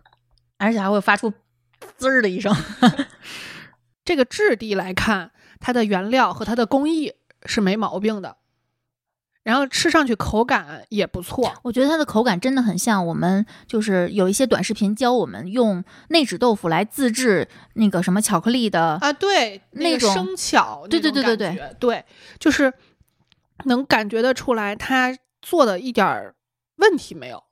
但是呢，如果真的能做成这个样子的原料又这么好的话，奶香味儿应该不至于这么差，没对什么奶香味儿。是的，我觉得再吃一个有点甜味儿的豆腐，奶豆腐嗯甜酸口儿的，还不是奶豆腐，奶豆腐比这个好吃。对，奶豆比比这个含水量要低，跟和润他们那种对照组去比，都风味儿没有那么明显。是的，那个我就知道是个正经酸奶，嗯，这个我就有点一言难尽，是不是？我们不能去要求它一个叫酪乳的东西，我不知道，是因为他如果说了厚，我的预期就会高，嗯，可能也是因为、呃呃比比别的厚，预期高。 它确实比别的要，就就是质地要硬一些。这个测测到这个份儿上，我也是有我吃点饱意外，我也很意外，就是我们不知道说什么。嗯，而且不是因为我们没有词儿描述，而是这个感觉就是不知道该怎么描述，下一个吧， 下一个吧，还挺贵，但是能吃，无功无过我可能会把它再滤一下。啊，做成希希腊腊的酸奶。对嗯，哎，这个盒儿还不错。现在我感觉卖酸奶已经都是副产品了，都是卖盒儿的。嗯，有有做成饭盒的，有做成收纳盒的。然后下一个啊，因为它这个我本来只选了一款，但是呢它不送，所以我只好把他们家同品牌的其他的味儿也买过来了，叫牛毛黑黑 BR 九七风味发酵乳。 B R 九七应该是菌株的名字，嗯，我猜的。它的宣传亮点是活菌一千亿持续发酵，含 又笑场，含针对内脏脂肪的乳酸菌。难道说的是鼠李糖乳乳杆乳杆菌吗？因为我见过这个文献，嗯，说鼠李糖乳杆菌对降低内脏脂肪有巴拉巴拉巴拉。我不能说它的这个，希望大家不要就此像抓到一颗救命稻草啊！你喝一个这个，然后咣咣咣咣干，脂肪肝没啦，嗯我不是很信。零乳糖、零蔗糖、零代糖，糖尿病患者请谨慎饮用。他加果酱了，未检出木糖醇、麦芽糖醇、赤藓糖醇、甜菊糖苷、甜菊双糖苷、安赛蜜、阿斯巴甜、纽甜、三氯蔗糖，追求酸奶纯粹本质，零稳定剂、零增稠剂、零香精，纯粹个屁！每瓶三点一克优质蛋白质含超国标一点三倍。所以国标到底是多少？它的配料是生牛乳大于等于百分之九十二，脱盐乳清粉、浓缩乳清蛋白、复合益生菌，包括动物双歧杆菌 CP 九、鼠李糖乳杆菌 BV 七七、嗜热链球菌、保加利亚乳杆菌。然后这个我买了四种有机酸奶风味发酵乳一瓶，这都是二百克，一瓶十二块八；青藏酸奶风味发酵乳十块八，青藏酸奶都变成一个口味儿了，是吗？黑青稞、黑枸杞、青藏酸奶十二块八，BR 九七风味发酵乳十二块八，挨个儿尝尝。我对有几个都不抱有太大希望，最后一个你坚持坚持，我尽量吧。主要是有点饱了，大家可以看出来，酸奶作为加餐其实还是挺合适的。是的，能有饱腹感，但是前提是你真的不要一口闷那种。那你吃的太快的话，它再有饱腹感都没有什啊，么用。对，那我们这个一一个一个一口，我们喝了这四种， 有一说一， 除了那俩黑的，嗯，俩黑的黑枸杞和黑青稞，啊，这是一个，这是一个产品，对，黑青稞、黑枸杞、青藏酸奶这一瓶儿是有果与酱的味与道，其他三种不同的味道的，其他三种一个味儿。然后就是强行增加 SKU，我不知道为什么，对呀、 这这是怕自己运营成本太低是吗？ 就没得说了，就是一股奶粉味儿嗯还是那种不太不浓，太好的奶粉，是奶香不浓。不香。让我再喝一杯，新希望，新希望吧。我们直接先说红黑榜吧，红榜肯定新希望无疑啊。然后是 其他全是黑榜。 这个这个这个这个简爱的这个啊，对还行，就白砂糖七点五这个对，这个我 OK，好喝。嗯，就这俩我红榜吧。而且白砂糖，你别看它加了七点五，它的碳水化合物是十十二点八，嗯，就还行，还行，没有离谱。十二点八减七点五是五点三，数据非常精准。嗯，哎，黑榜呢？我感觉剩下全是黑榜。不不不，我我觉得我可以挑出来啊。 嗯，反正黑品牌是卡士和这个牛什么牛毛什黑么黑，对。这俩品牌，呃，这个我真的太失望了，它也不便宜从我的猜测来看，啊，它应该是个新品牌，是不然是后一个什么扶贫项目？有可能？嗯哦，也是代理的，也是代工的，嗯青海的公司哦，有可能就是研发实力可能没有那么强，但是也没有必要一个味道就是做好几个品类。嗯这个比较擅长宣传的一个是简爱，一个是卡仕，但是简爱其实味道是还是可以的。它俩的味道，其实我觉得从一般消费者的角度来讲，是吃不出来太多的区别的对我们测评肯定是另一个维度了。对出发点，就是这里头口味有明显区别的是新希望和就是我们未来说的这几个黑榜，就是有几个黑榜，比如说光明的那一个，嗯，然后三元的这个，这两个我确实都是，水尿八汤款，而且不好喝，嗯就主要是不好喝。嗯，你像这个蒙牛的这个它也稀，但是它不难喝，对，嗯，它是我们的起点，哎还挺好喝的。对，还可以，而且喝完瞬间就有状态了，嗯，然后剩下的呢，就是属于没有什么记忆点，嗯，吃完就完了。然后有一点点失望的是这个大桶的这个，嗯，对，我不是说它难吃，就我不是很能接受一款像内酯豆腐的酸奶，这么说吧，就我啊个人的角度，我可以接受，嗯，但是我不能接受它的价格，就是这个价格完全可以买到更好，是的，嗯、或者说这个品质我们就就用我们的对照款就可以了。嗯嗯，这个对照款我买的是，我说一下吧，也是一公斤装的，对，一公斤装，这个是碧如出的碧优格酸牛乳，我每次呢是买四到五桶，根据它不同的这个优惠特呃对特征呃，我这次是买了五件儿，花了七十一块钱，就是十几块钱一桶对，五公斤哦，哦，五公哎斤七十一块钱，就是一公斤就是十来块钱，嗯差不多，嗯就是不管是和润的还是呃对，和润的天那个叫什么天呃蓝蓝格蓝格格，呃蓝格格这嗯些差不多都是这个价格，是哪个的便宜买哪个就行有一些小包装的略贵一些，对对像对如实啊什么的，嗯就是没有没有必要买三十多块钱这个进口的。是的。但如果你想要这个罐子，也不是不行；如果你就喜欢这个牌子，也行。你喜欢都按你喜欢算对啊，我们都不不不不横加干涉。是，然后喝完了，我们总结一下吧。这一期有一些可能要跟大家详细再说一些的，我们放到对放到现在开始了啊。第一个，我觉得需要强调的一个就是酸奶的分类。刚刚我们也无数次强调了这个点，就是说我们要后头集中说一下，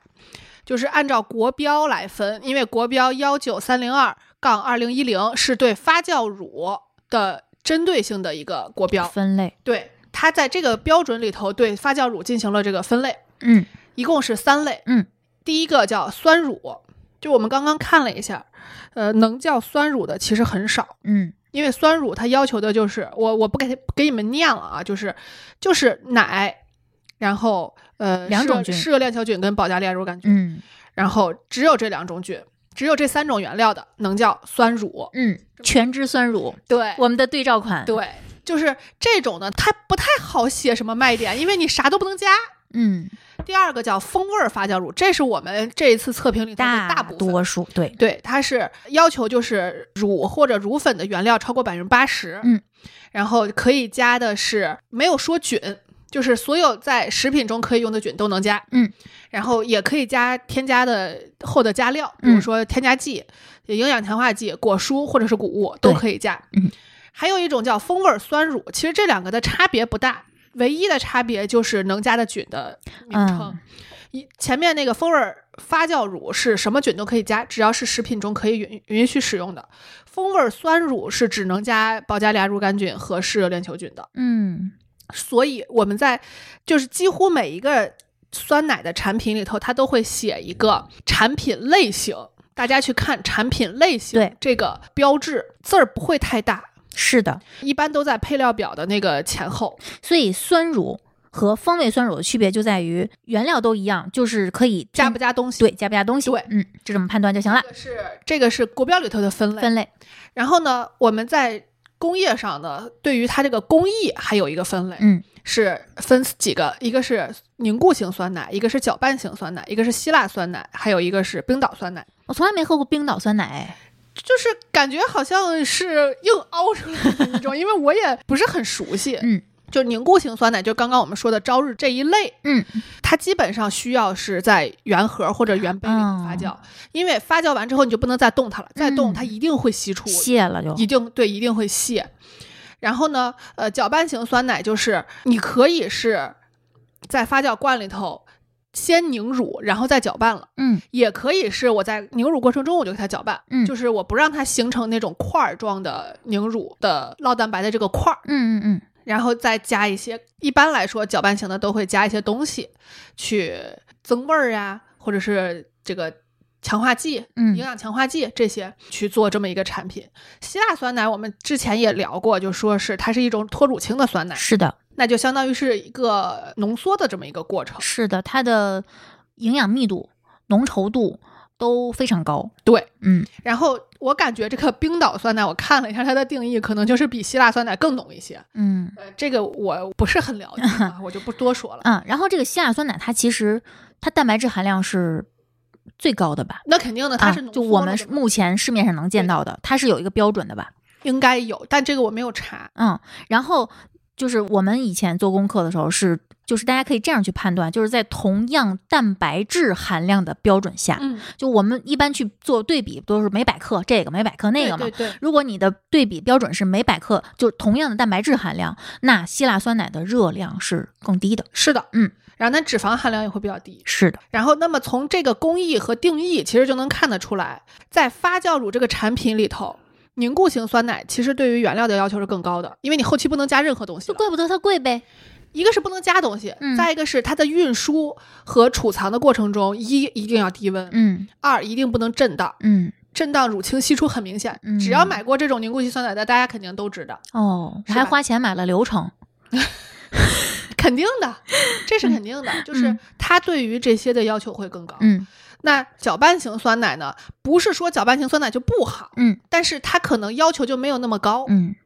可能用的是一样的原料，嗯这个我们不不去揣测了。是然后呢，希腊酸奶跟冰岛酸奶又经历了这个脱乳清的过程，所以就相当于是浓缩嘛，那它营养成分肯定就浓度就更高，嗯对吧？那成本肯定也高，嗯，那这价格肯定就贵，是的，它的风味儿肯定也会更浓郁，嗯所以就看你愿不愿意为这个，呃，怎么说它的翻倍，因 为它它是是这样的啊，就是它虽然比如说我的所有的营养成分翻倍，它价格可不是翻倍哦，嗯，一般来说都是两到三倍的样子。嗯，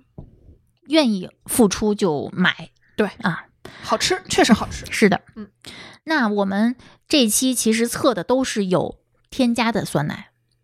大部分是嗯对。那这些添加，其实我们做这期节目，其实只要也是想让大家知道，这些添加对我们来说，对消费者来说，到底意义是什么？是的，你得知道它为什么添加，它为什么赚你这个钱，你为什么要为这个买单？嗯，或者说我是不是有针对它这个卖点的诉求？对，如果你没有这个诉求，你就只是被一个概念吸引了，然后买的话，嗯呃，希望你只是尝鲜。呃，一个是这个，就是可能确实就像我们上一期说的，可能是一个情绪税。嗯就我我高兴，嗯我我觉得我买到健康了、嗯也行。嗯，是。那可能大家更关注的一个概念就是菌，益生菌。啊对，我们经常会被问到，但是这个确实不是一两句能说清楚的。对，然后丽丽还问我肠道菌群，就说我其实不太愿意解释这个事儿，是因为其实啊，现在确实脑肠这个轴啊，或者嗯是什么，都说肠道是人类的第二大脑啊，嗯这些东西，这些都是宣传语。嗯就是在学术界，肠道菌群确实很重要。嗯，它的失调也确实会给健康带来很大的风险，嗯是因为微生物在我们体内其实不光肠道有，皮肤也有，嗯嗯阴道也有，很多地方都有，口是腔也有，黏膜都有。对，没错。就是只是肠道的一是相对来说它量比较大，嗯然后第二就是它的影响比较直接，嗯然后第三就是研究起来比较容易，嗯对吧？就是所有这些就跟刚刚说的这个 BB 十二一样，嗯，因为它发现的最早，所以对它的研究最充分，这个东西一点毛病没有。是肠道菌群也是一样的道理。所以呢，现在别说啊，肠道菌群出来一个什么新的文献，我们就觉得它怎么怎么样了，是我们的肠道菌群。担任了很多的功能，比如说它分泌一些必需维生素，嗯然后它能促进肠道的代谢和蠕动，嗯，然后第三呢，它就是可以保护一些肠道的黏膜呀什么之类的。它的组成也非常复杂，它的种类都不是说几十上百种，就是我们现在手段能检测到的都已经是几百百万种亿了吧？种。我说的是哦种，不哦是数量，就是它的种已经是几百种嗯了，这是我们现在的手段可以检测到的。那嗯检测不到的呢？也有很多，对吧？这是一种。再一个就是每一个人里头种不一样吧，对，然后它的这个比例也不一样。嗯就是可能你的 A 菌多，我的 B 菌多，嗯大家也会有一个很粗暴的分类，说什么是好的菌，什么是不好的菌，什么是中性的菌。这个事儿我觉得也很难就一刀切说它就是不好的，可能确实有一些是已经明确了，比如说致病性的一些菌嗯，这可能能叫不好的菌，嗯但是有一些菌确实你没办法给它定性。嗯，然后呢，呃，它们菌和菌之间还有一些互相的作用，嗯对吧？这也是我们现在没有研究清楚的。再一个就是它们之间的比例。不是说你单奔儿哪一个菌说双歧杆菌有功能，双歧杆菌越多越好吗？肯定不是，是的，嗯肯定是他们有一个协调，有一个嗯平衡。嗯就像我记得以前听过一个段子，就说每一个班好像都有调皮捣蛋的学生，嗯然后都有这个学习特别好的，都有特别守纪律的。你真把那些所有的特别守纪律的人都给他集中到一个版里头，你发现哎，他们又分化出来嗯里头比较调皮捣蛋的了。嗯就说他们其实是可能有一些分工，有一些协作，是有一些竞争和对抗。这个东西是我觉得从我们现在这么浅的一个了解来讲，就给人家定性嗯，是是过于粗糙了。嗯那我们就不说有害的了，也不说中性的，我们嗯对说说有益的。对，益生菌嗯，益生菌可是有定义的啊。是的，根据联合国粮食及农业组织与世界卫生组织、国际益生菌和益生元科学协会以及中国营养学会益生菌与健康专家共识中给出的定义啊，我口条现在越来越清晰了。嗯益生菌是指当给予一定数量时，能够给宿主带来健康益处的活的微生物。就到这儿吧。所以其实你看，它的位置可以是消化道，可以是生殖系统，就是不单是肠道微生物，嗯嗯，只不过绝大多数都住因在为肠道的多嘛，对它面积面积也也也大对嗯。然后种类又很多，我们也不一一列举它的这个种类了。但是呢，从肠道的一个状态来讲，它们大部分都是厌氧的。嗯，这也是为什么研究这个东西它相对来说是有一定难度的，嗯因为我们在正常培养的过程中，是需要给它专门创造厌氧的环境才能培养的。嗯，然后有一些严格厌氧菌呢，是它只要碰到氧气就死掉了。嗯所以呢，有一些可能，就像我说的，我特别期待的是看到某一个有专利的菌株，嗯，是比如说我对一个很特别的菌株进行了一个很特别的培养方式，嗯然后把它培养出来。我觉得这个对于我来说，一个微生物从业者来说，我觉得哦，这个是真的有技术含量的。嗯但是呢，目前来看，商品化的产品里头很少。也就是说，我们不能有过于不现实的，在这方面有过于不现实的预期。对，嗯你看它的那个优势，看的也大部分都是，比如说降低成本呀，嗯提高设备利用率呀，嗯。这这个就是生产层面的一些东西，其实对于那落到消消费者来说，就更不要预期什么了。对嗯它应该更便宜才对，嗯，那益生菌肯定是好处多一些。至少不要有坏处。嗯，不然怎么叫益生菌呢？我说的不要有坏处，这个可是有前提条件的，嗯你不能说一天咣咣怼，呃那恶肯补定不行。对，就是你如果给肠道一个特别大的微生物的冲击，也也不好。是的，嗯嗯，所以研究发现，益生菌从很多方面是影响我们的健康的，包括调节，刚才说了，调节肠道菌群平衡啊，预防腹泻、便秘啊、增强抗菌活性、消炎、促进营养物质合成、抗氧化、减轻过敏、癌症、艾滋病、呼吸道泌尿系统感染这些症状。然后还有研究发现，它是对衰老、疲劳、自闭症、骨质疏松症、肥胖和二型糖尿病都有一定的积极影响。哎，这种就是有点类似于上一期你说的零对一那种，对对对，嗯就是这个只是研究发现，这个这句话就是研究发现，叉叉叉叉叉对这种话是在研究的综述里边儿嗯特别容易看到的，也是在微商的文案里特别容易看到的。呃，可能是因为有很多搞不了学术的人出去写写文案了啊，这这是开玩笑啊。但是就说你比如说啊，举个例子，他对于这个过敏，嗯确实有一些呃文献专门去做这种研究，它也会有很明确的，比如说我们调查了多少个人，什么年纪的，他有什么样的病史，然后有什么样的表现，吃了什么样的东西，都很严格的。嗯但是呢，你在总结的时候，可能只能总结成一句话，就是它减轻了过敏的症状。嗯，这本来就已经是粗糙了一步。嗯。然后我们在群里面其实经常跟大家说到益生元，嗯，这可能也是我们更多的建议大家从天然食物中去获取的东西，嗯也是或更者是容易在天然食物对中获取的。或者说，假如你想补充一些什么东西，因为我们说过，益生元它本质上是什么？是你你自己肠道里菌的食物，对对吧？对因为不一定什么菌不一定补进去的菌，适外来合的你，和尚不一定会念经，对，它不一定能活着到，也不一定适合你，也不一定能停得住。对，停得住也不一定有功能。所以不如给你自己肠道的菌喂点吃的，让它能活下去。现在为什么大部分人觉得自己有这个肠道微生物的困扰或者需求，嗯就是因为我们现在天然食物吃的太少了。嗯然后我们之前说防腐剂没有什么不好，但是确实防腐剂会打破肠道的微生物平衡，嗯这是这是肯定的，因为它是抑菌的剂，这也是我们鼓励多吃天然食物的原因是的。所以就说，从这个安全角度来讲，它肯定是没有问题的。但是其实对于健康的影响，它肯定不只是安全这一方面嘛。嗯，所以就是我们还是要在一不小心就破坏它的这个情况下，还要再稍微给他们重建一下。那重建的话，就是你给它好的环境、对天然的食物，对，然后这个丰富的营养，然后充分的休息的时间，你别天天吃、顿顿吃，肠肠胃一直都处在这个、这个不排空的状态，嗯然后也别饿好长时间，里边一直没有东西。嗯，就是这些，其实反而是我们更崇尚的生活的一个状态吧。是的。嗯而且益生元是只有好细菌能吃，它是定向喂给好细菌的，坏细菌不能吃。这个事儿是这样的，嗯就是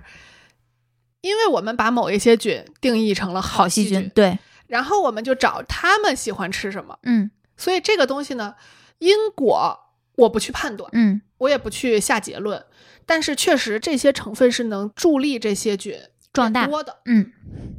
让它有东西吃。对，就相当于你希望草食动物更多，嗯你就多种草。嗯你希望肉食动物更多，你就多养草食动物，嗯就是这么个意思。嗯嗯然后在你肠道里的菌吃完它的食物之后，肯定会产生一些气体，不这一定，不是肯定，啊但呃是大部分多是多少少对会对产对生一些气体，所以很多人。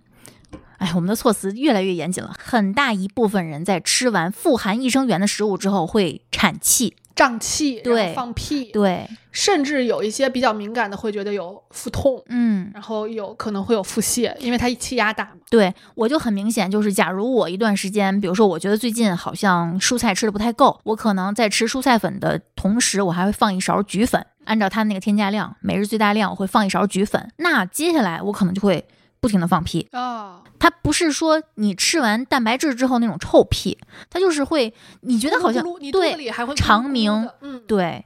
那那那你那你跟我们说说吃点什么吧，就嗯是这个是天然食物里头比较容易获取的。对嗯、首先有我跟大家推荐八类食物，哦，这么多呀？对，呃，第一类呢是富含果胶的食物，比如说哦橘子呀、柚子呀，啊，水果，对，水果就柑橘类水果是比哦较多的别榨成汁儿。啊、也别狂吃啊，还是有每日推荐摄入量的嗯啊， 就是你多选它，而不是你多吃它，你提升你。这个一段时间内吃它的频率对而已，包括李子呀、杏儿啊、樱桃啊、苹果、梨、木瓜、胡萝卜、甜菜，嗯这些都是富含果胶的。第二类呢，就是富含贝塔葡聚糖的食物哎，这个我个们之前你讲过，是的嗯，比如说燕麦，哦或者说你喜欢吃油麦啊、油麦面啊、荞麦方便面，就是哎粗杂粮这一哎款。对嗯，都是比较好的选择嗯。第三类呢，就是富含大豆低聚糖的食物，啊嗯，主要是大豆，它的每百克含量是十克。啊，就大豆是十克。对平时呢，大家除了吃豆腐呀、豆腐皮儿、豆腐干儿这些，适量吃啊，因为这些豆制品其实脂肪含量也也不低，可不低。它多香啊啊！最好呢也同时喝豆浆，因为大豆低聚糖是溶于水的。啊，对，是嗯，然后如果你有，比如说你有血尿酸方面的问题的话，你就同时遵医嘱就行了啊对我们这所有的建议都是先排除医嘱对于普没错通健康人的啊。大豆加工或者就是变成这个豆腐、豆腐皮儿、豆腐干儿这些。豆制干品货之外，加入凝固剂之后会挤出黄浆水，大豆的低聚糖就会随水流失，所以呢，肯定是喝豆浆是最好的。对，嗯，然后第四类呢，就是富含魔芋葡甘聚糖的食物，就是魔芋就是魔芋其实还是有用的，是有用的，因但为它不能是碳水。对你不能拿它当碳水吃，嗯你只要不拿它当主食，因为大部分人现在已经被训练魔怔了成拿它当主食吃， 什么替魔芋代面主条食。魔对，芋馒头、魔芋蛋糕，没错，你要拿它当成膳食纤维的一个来源，而不能当成碳水来源。啊，那这个合理了对你偶尔蔬菜吃不够，吃点魔芋制品，啊，是它是个菜，对，拿它当成膳食纤维的一个摄入来源来吃。嗯当麻辣烫可以吃嗯， 对，麻辣烫里面我经常点的，啊，我也是包括那个魔芋节儿啊也挺好吃的。然后呢，就是第五个就是富含抗性淀粉的食物，粗杂粮，啊，就这么说就行了。嗯，最好就是不要把它打成糊，就是它啊原始状态，煮粥、焖饭饭，就行了。嗯呃，越磨的越细，你这个抗性淀粉的含量就越低，就流失的就越多。咱就不说什么其他的营养物质了。嗯然后第六呢，就是富含菊粉的东西，你可以买菊粉，但是你也可以选择富含菊粉的食物。有一些蔬菜好像菊粉含量比对较高，但是这些蔬菜大部分都有点味 儿，就韭看菜你喜不喜欢。对大蒜、韭菜、洋葱，包括我们之前在群里面讨论过鬼子姜，啊，也叫这个我阳特姜别爱吃，这个是菊粉含量非常高，它几乎是排名第一的。而且口感非常脆爽。对，嗯，呃，我这次还腌失败了，因为我把它提前这个在太阳下面晒干了，啊啊啊，就把吃人起水分来给哦对吃起来抽干了。吃起来有点梗。这个是，但是大家注意，如果你选择用洋姜咸菜来摄入菊粉的话，你可能一定要控制一下量，因为钠含量真的太很高咸。嗯嗯，然后菊粉也是有这个上限的，对嗯，一定要不每日摄入量不要超过十五克啊，不然的话，而且菊粉是产气最容易、最猛烈的一种我，我都不敢吃，我吃了肯定不光嗯晚上吃吧。我都不光产气，嗯我吃菊粉会拉肚子。哦，你就很明比较显敏感的对，嗯嗯，然后就是第七个呢，就是含有低聚果糖的食物，这个其实就是我们平时在群里也跟大家嗯说，就是如果你想补充益生元的话，你如果想买补剂，买点菊粉，买点低聚果糖，嗯其实是 OK 的。这个和菊粉的食物来源是差不多的，主要就是这些有味儿的东西，以及香蕉啊、大蒜、洋葱、芦笋、呃香蕉，嗯，还有一个咱不好买，我就不说了嗯，洋蓟。国外的同学可以多吃点啊洋对蓟，对吧？然后第八个呢，就是含有低聚半乳糖的食物，主要就是母乳和牛奶。其实母乳和牛奶里头的低聚半乳糖嗯，并不是很多，除此之外，你没有别的来源了。有也是添加的。而且虽然都是奶制品，奶酪就很少，对因为它脱了乳清。，对，嗯，就是它是可溶性的，嗯水溶性的，所以呢，其实你们发现没有，各种益生元在食品中是广泛存在的。所以，就是我们建议大家的均衡膳食，只要这些东西你大概率都能吃够，不用非得吃多少。对，你就丰富自己的食哦对每食天物的吃点这这个，对吃点那品个类，对，基本上你是不需要额外你补避不的。开它。然后现在还有两个特别火的概念，一个叫合生元，一个叫后生元。嗯这也是我最近其实也刚听说没多长时间的。那可能这是时代的眼泪，因为对我们来说，合生元是一个广告。我们不说它的具体的，哦合生元是个广告。现在变成了一个概念，嗯，是的，就是合生元现在意思就是益生元加益生菌。嗯那这个东西其实就有点类似于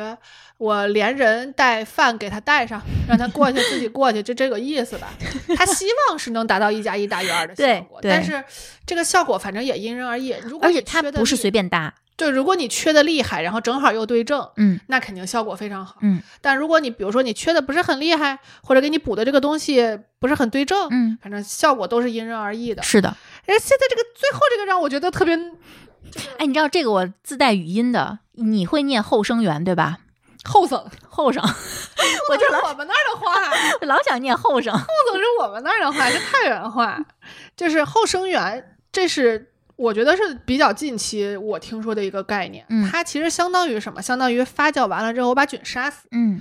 我也不把这个菌过滤了。嗯就是我就是让它死在里头，嗯这样的话呢，好处是什么？因为微生物代谢它会产生很多小分子的物质，嗯那这种小分子的物质呢，你单个儿拿出来肯定都是多多少少有一些效果的，嗯有一些用的，嗯否则要不它微生物为什么要产生这个东西呢？对吧？嗯嗯就对于你的代谢呀什么之类的，还是多少有点用的。但是呢，还有一个好处就是，我刚刚说了，如果它是活菌的话，控制很难，嗯，它本身菌的控制就很难，然后它对于其他微生物的抑制也很难。所以就是，哎，我给它都杀了菌，你们都。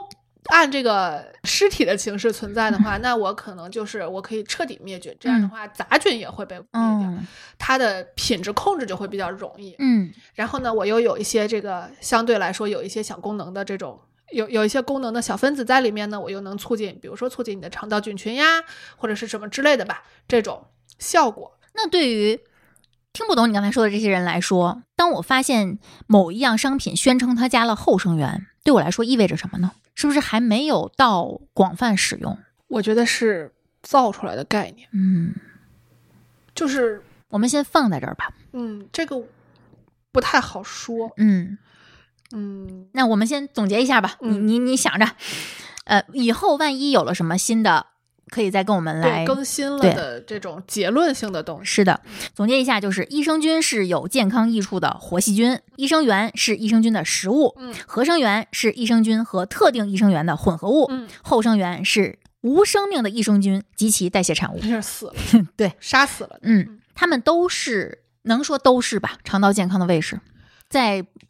适量的情况下，呃，对，嗯就是他们不能说都对肠道有好处，大概率没有坏处。没有坏心， 对，就是我们如给果它拟人化吧。对，就是如果你不缺，可能补了也没用，嗯但是它不会说因为补了它就就不好。嗯嗯，好对。然后我们会注意到很多的产品，今天我们测的很多东西里面加了乳清蛋白粉。我以前啊，我是不知道这东西加到酸奶里到底有什么意义的。提高蛋白质含量嘛，呃，对，就是上像上期我们说的，这是一个算出来的一个凑出来的蛋白质，就为了一个单纯的数字。对，这比加谷燃粉稍微强点儿。对，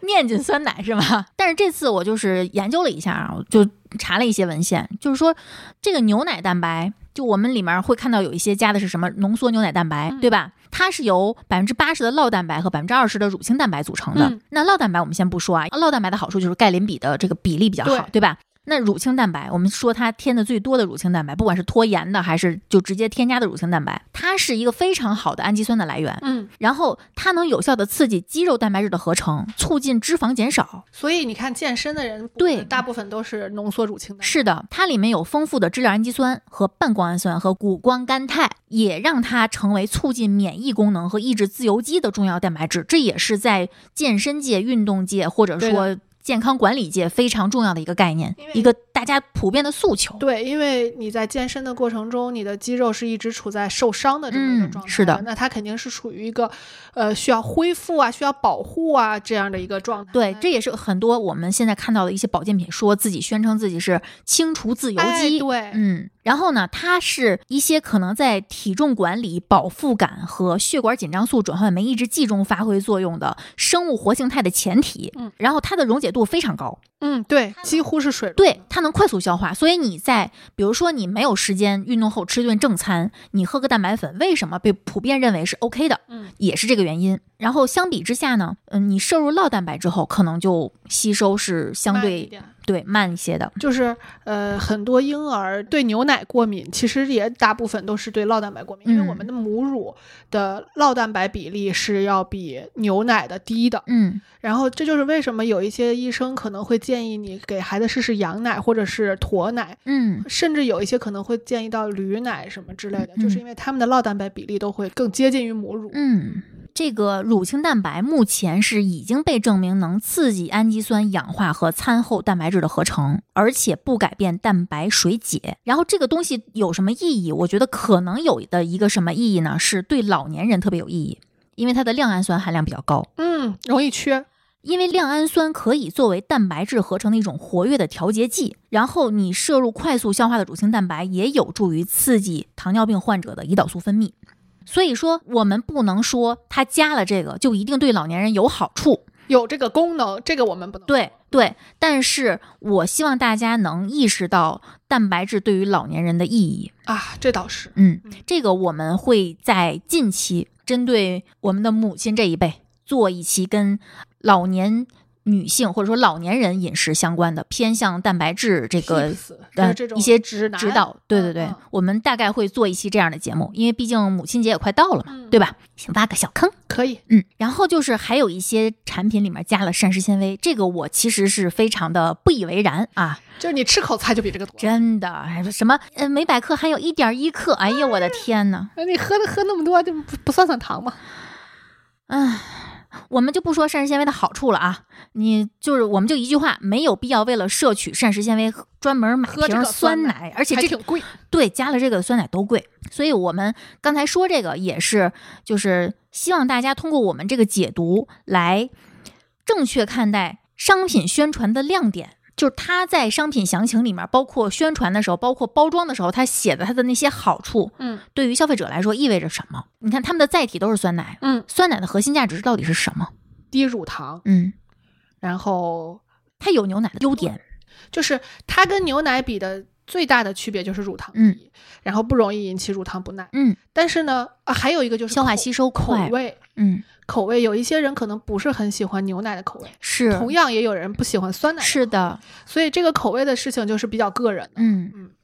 对，确实容易消化吸收，所有的发酵的产品都有这个特征。对，而且发酵这件事儿，这个我得跟你核实一下，就是它其实是能促进钙吸收的，对不对？这个我不确定，嗯，这个我真的不确定。这个因为我了解到的是这样的，它是能发酵，它不能改变钙的含量，嗯，但是对它能改变钙的吸收速度。有可能是因为，比如说这个钙微生物要利用的话，嗯它一定要把，比如说包裹在酪蛋白里边的那个钙。嗯给它分解出来，嗯然后分解成相对来说比较更容易溶溶解、更容易吸收的这嗯种小分子的，对我我脑海里构建了一下，大概率对也应就该是是这个意思。嗯嗯，我只能是靠想象了，跟你们是不一样 的。也我也是猜的了，嗯，然后就是你看这么多花里胡哨的宣传，然后各种品牌、各种新产品，嗯，我是觉得咱们是不是可以从不同的角度告诉大家一下我们是怎么选酸的？对我先说味道吧，嗯，我会优先选择无添加，配料表只有菌、奶、糖我会优先选择零添加酸奶，零添加酸奶就是只有奶和菌，啊，嗯糖都没有，然后是原味酸奶，然后就是可以加糖，可以加糖，嗯，呃，增稠剂也可以加，啊啊，我不介意这个，啊，我不会选的是风味酸奶，除了测评，一般来说我不会选，除非这个我会被它的噱头吸引，我想尝个新鲜尝个口味，啊，或者说我比如说我喜欢的明星为他代言了，我可能啊为他打个 call，、这个我可能会买一瓶尝一尝，但是它我说的是我的常规摄入日常，不对。会，嗯，因为风味酸奶毕竟是有奶、有菌、有糖、有增稠剂、有果蔬、有谷物，就太太杂太了复。杂这些我想自己加。你看我的选择就是我会从工艺的角度去选，我嗯会选凝固型的，嗯，只要是凝固型的，加不加糖都可以。那这瓶你带走吗？可以，嗯，就是加不加糖都可以，是因为我知道这个糖其实，呃，虽然它是添加糖，但是它在发酵的过程中，它其实会被代谢，嗯就是它的含糖量不会那么高。嗯，然后再一个就是，确实如果一点儿都不加的话，它发酵不容易，嗯，就是凝固不容易。呃，所以凝固型的，你看多多少少它一般来说都会加一点儿，嗯然后呢，口味也不会很好，嗯，所以从各方面去权衡，我可以少吃一根冰棍儿嘛，对，因为它膳食指南也不是说你一点儿都不能吃。没有，人家没让你断糖对，啊，人家还是有这个建议量的，比如对说不要超过五十克，最好不要超过二十五克，对对吧？人家是有量的，你这一瓶奶你能有多少就是少喝果汁儿啊？你别喝一排就行了。啊然后就 不要哐哐吃水果，对，对吧？不要这个甜食没够儿。嗯我觉得在这种情况下，你喝点酸奶，尤其是我觉得有一些小朋友他对酸比较敏感，嗯你给他稍微加一点糖，呃，是可以接受的，就是加白砂糖啊，别加果葡糖浆，对对对对吧？这哦个是、，刚才说这个零添加酸奶，我忘了说无糖酸奶我也可以，而且是加代糖的我也啊 OK。对加嗯加代糖的也可以，嗯这是选择的一个方面吧，嗯嗯然后我会选择低温的，嗯， 对，凡是不出现在冷藏柜里的，我可能大概率不会买。嗯，我不是为了均，我就是喜欢凉的。 对你是一个冰的狂热爱好者，对，嗯。我是会看它的保质期，嗯就是保质期越短的，我会本能的认为它的品质控制更更好一些，或者说厂家愿意对它负责的嗯更充分，嗯嗯。是这个意思。哦，现在好多人选牛奶也是这个呃要对求。对然后它不经过很高的温度的话，相对来说风味儿保持的也会比较好，嗯因为酸奶是这样的，就是我们酸奶发酵是分两个阶段的。嗯，第一个阶段是四十度左右，有的可能低一点，三十七度，有的可能高一点，就有点类似于我们自己做，就捂着棉被那那个过程。那个过程是让它的乳酸菌大量的繁殖、嗯产酸，让它凝乳。嗯，后边儿是放在二到四度，嗯或者二到六度冷藏去后窖。所以呢，后窖的时间越长，风味儿应该来说是越好的。那也就是说，我们自己做的那种酸奶，就是原来我们上大学的时候就买那个菌嗯，菌包，啊，嗯，呃，那时候还不是粉，是那种感感觉像那啊种一个纱布裹着的啊，对，啊对里一个面是那团种儿半透明，对对对，嗯那种，我们就直接把它放到那个，牛奶，煮沸了的牛奶里头。我都不知道煮没煮沸，他们就把它直接放在牛奶里了，然后放在那个那个打饭的那个缸子里，嗯就放在书桌上，嗯然后过几天就吃，就你们没有后窖，对，没有后你窖，看啊，我跟你说，为什么要有后教这个过程，嗯是因为它在前面是不是大量繁殖？这嗯个时间一般来说控制都是在几个小时，嗯就是大概四到六个小时，一般来说啊，嗯最最长不会超过十二个小时，因为时间太长。它就死了啊！所以放太久，发酵太久，想当然的说我多发酵几天也是不行的，啊对，哦就它先它排菌除就死了。先排除你是不鼓励自制的，啊，对对对 对对就是你看它微生物生长，它是有一个曲线的。嗯，你想让它保持在相对比较高位，是需要让它长到这个高位以后赶紧冷藏，嗯让它不要继续代谢了，嗯，让它冬眠，让它休眠，这样的话是它能保持相对来说比较好的活性。嗯如果你让它一直生长，它就 set 了，嗯，就死光了。嗯它还是这个微生物的这个代谢周期还是很短，嗯所以就是如果你让它保持在一个相相对休眠、活性没有那么高的情况下，它虽然它还在代谢，嗯所以它就一直不停的在积累这个风味儿的这个物质，嗯呃，可能会也会有一些可能会觉得是不是有点太酸了，嗯，是真的很酸，呃是？吧？特别酸，就是它，因为它后边的代谢，它也要产糖啊，但是嗯它也要吃糖啊，它也要继续把糖分解掉啊。嗯有的时候你觉得酸，是因为糖酸比变了，嗯嗯而不是因为真的酸的 pH 更高了， 嗯并不一定是嗯， pH 更低了，说错了。滴滴滴，嗯对，就是它酸度更高了，不一定，可能只是因为糖含量变少了。嗯所以就是后教的这个过程是一个产生口味嗯的一个过程，所以这个过程不宜太长，太长了的话就不可控了，明白吗？嗯所以我可能会选择就是比如说保质期七天到嗯二十一天的、嗯可能还行，低温酸奶如果超过二十一天的，嗯，就要考虑一下它是不是假低温酸奶，哦，是有这个可能的，对嗯有可吗能？OK，有一些利乐包装，嗯也不是利乐呀，啊。对不对？嗯嗯，所以大家还是看配料表的时候，不光要看配料表、看营养成分表，也要看看它的保质期。最简单的方法就是一个是看产品类型，，嗯再一个就是直接查它后头的执行标准，嗯，这是最容易的。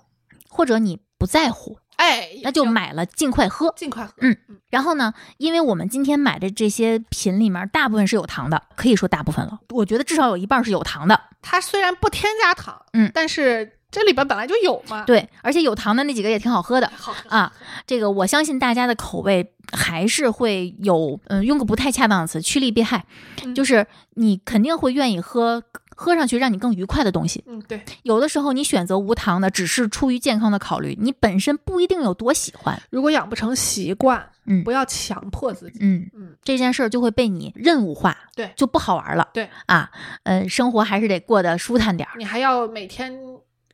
克服自 己的惰性去人性喝那个对，嗯，不要。呃，刚才正式开始录之前，我们也讨论了一下酸奶里面含糖量计算方法。嗯我记得是因为乳糖的含量是百分之四点四到百分之四点八，嗯，那我们建议大家按照百分之四点五或者百分之五来算。那对啊那比如说，呃，像有的商品，它的碳水化合物含量底下会标注一个糖的含量嗯，那有的是不标的。嗯，不标就都认为它是糖。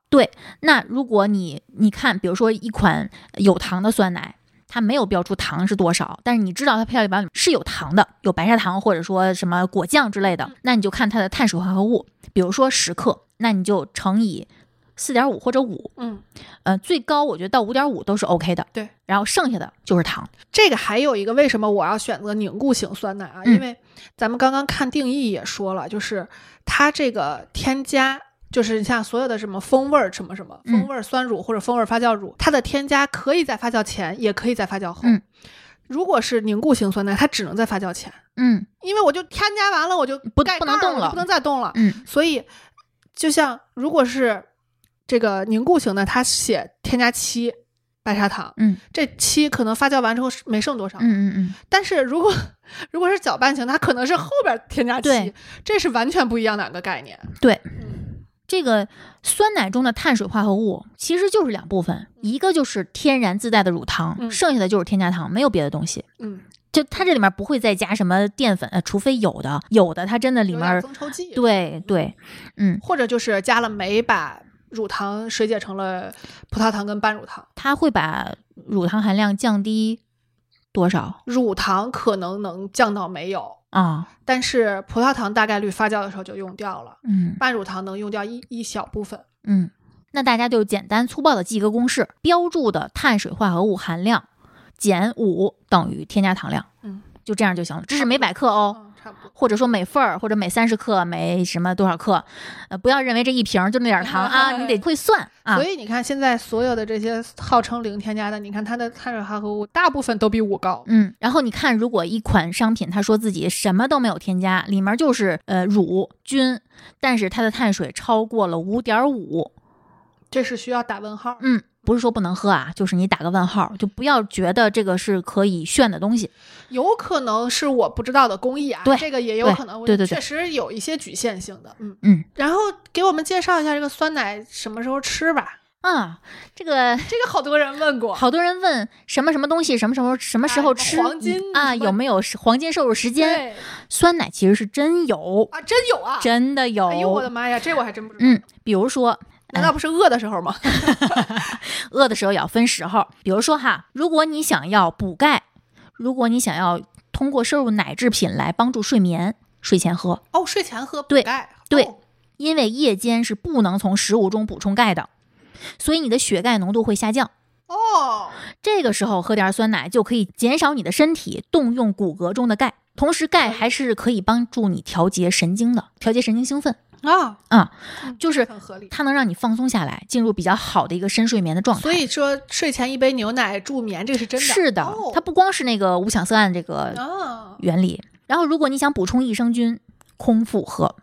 前提是你的胃没问题啊，啊。别刺激，一啊刺激又拉肚子了，哎或对者是胃疼了。还是健康的前提下，空腹喝才能补充益生菌。这时候是不是胃酸比较少对它的胃里面那个酸度没那么大，它能尽量保证它活着到啊？它该去的地方。现在啊、一会儿我们再讲这个益生菌，就是益生菌的这些补剂吧。嗯啊、现在有一些益生菌的补剂是通过这种包埋啊什么嗯手段，让它能微也胶很囊成熟微了胶囊能过去，嗯对，也也很成熟了。两餐之间的这个胃酸分泌也相对来说少，嗯所以两餐之间的加餐也可以哦，但是不如早上那个空腹效果好。哦，但是如果你本身胃酸分泌就过多，有胃炎、有胃溃疡，本来还是还得吃这个镁片儿，是不还是慎重对，嗯可能就不要了这不差这杯酸奶，对吧？如果你想增肌，运动后喝，啊，这个很合理。嗯，就是本来也需要补充一些，是的，是的，，而且运动后吧，放纵一下，喝点有就糖是的。多好喝呀！ 然后，如果你想助消化，促进营养成分的吸收，随餐一起喝，嗯，不要拿它当零食。就是我们有的时候建议大家跟饭一起吃什么什么东西，那都是有意义的。嗯随餐吃，就像我们有的时候去看那个公司统一配的那种餐，啊对吧会给？搭一食个堂搭对一个小酸一个奶小酸奶，虽然含糖量很高，一般都是这种的对小方杯，对对吧？但是它的其实是有意义的，嗯除去那个本身的糖的那个量可能会有点过量。然后，如果你想减肥，首先喝是含糖量少，对，餐前半小时喝， 是不是抑制是能抑制一点？它能减少一点饥饿感，让你不要以一种饿虎扑食的状态去面对你的正餐。嗯，合理，它能降低你进食的速度，这是间接降低的。很合理，很合嗯理。然后就是我们说说，其实我觉得这个。我知道你要说什么 了，我一看你这个表情我就知道。我觉得养乐多可以放在益生菌补剂里头，是不是？ 因为我其实没有把它当成酸奶，哎，有没有无糖养乐多哎呀？有有啦现，在有了啊，是低糖还是无糖？有低糖蓝、啊蓝色的那蓝个，色的我不知道有没有无糖，反正就是它已经开始往这个方向发展了。嗯我在想，它不能写无糖，是不是因为它必须得加糖，否则嗯它发酵不起来？我也在想这个事儿，嗯但是它其实可能，比如说后头的残糖含量并不 高。因为他敢说自己低糖，他一定是符合一个标准了。对对对对 对，所以不是不能喝哈，但是如果想靠它补益生菌，这个可不可行呢？让肠子做运动，我可能会这个选择真运动。 对这个概念，我觉得是有点儿呃深入人心了。对，但是，而且我们从小就喝喜乐，嗯，就这些饮料。都差不多。味道是一模一样的，而且现在已经衍生出了很多叫乳酸菌口味，对都是一个味儿的。对，就是我们说的乳酸菌饮料。对，这是饮料啊。对，乳酸菌饮料对，不它叫跟酸奶。它跟酸奶没有一毛钱关系啊、这个其实我觉得各种各样的节目科普了各种各样的说法，什么都说，大家一定要认清楚，嗯一个是含乳饮料，一个是风乳酸菌风味饮料，嗯，这些都是饮料，嗯它们的含糖量都很高。一个是糖特别高，再有一个就是大家买它的诉求是为了菌，那这个菌我觉得养乐多这类的产品啊，可能还能有点儿，嗯，你像什么优酸乳这种，啊，哎，它可能能算后生源。嗯，我不想为了这个牺牲我那么多每天糖的这个对，本处来糖就就很很受限了啊，因为它真的含糖量太高了。那就就着这个咱们聊聊益生菌补剂吧。行，我没有吃过菌，我只补过益生元。我吃过，嗯就是这个属于植物之变吧，嗯就是有一些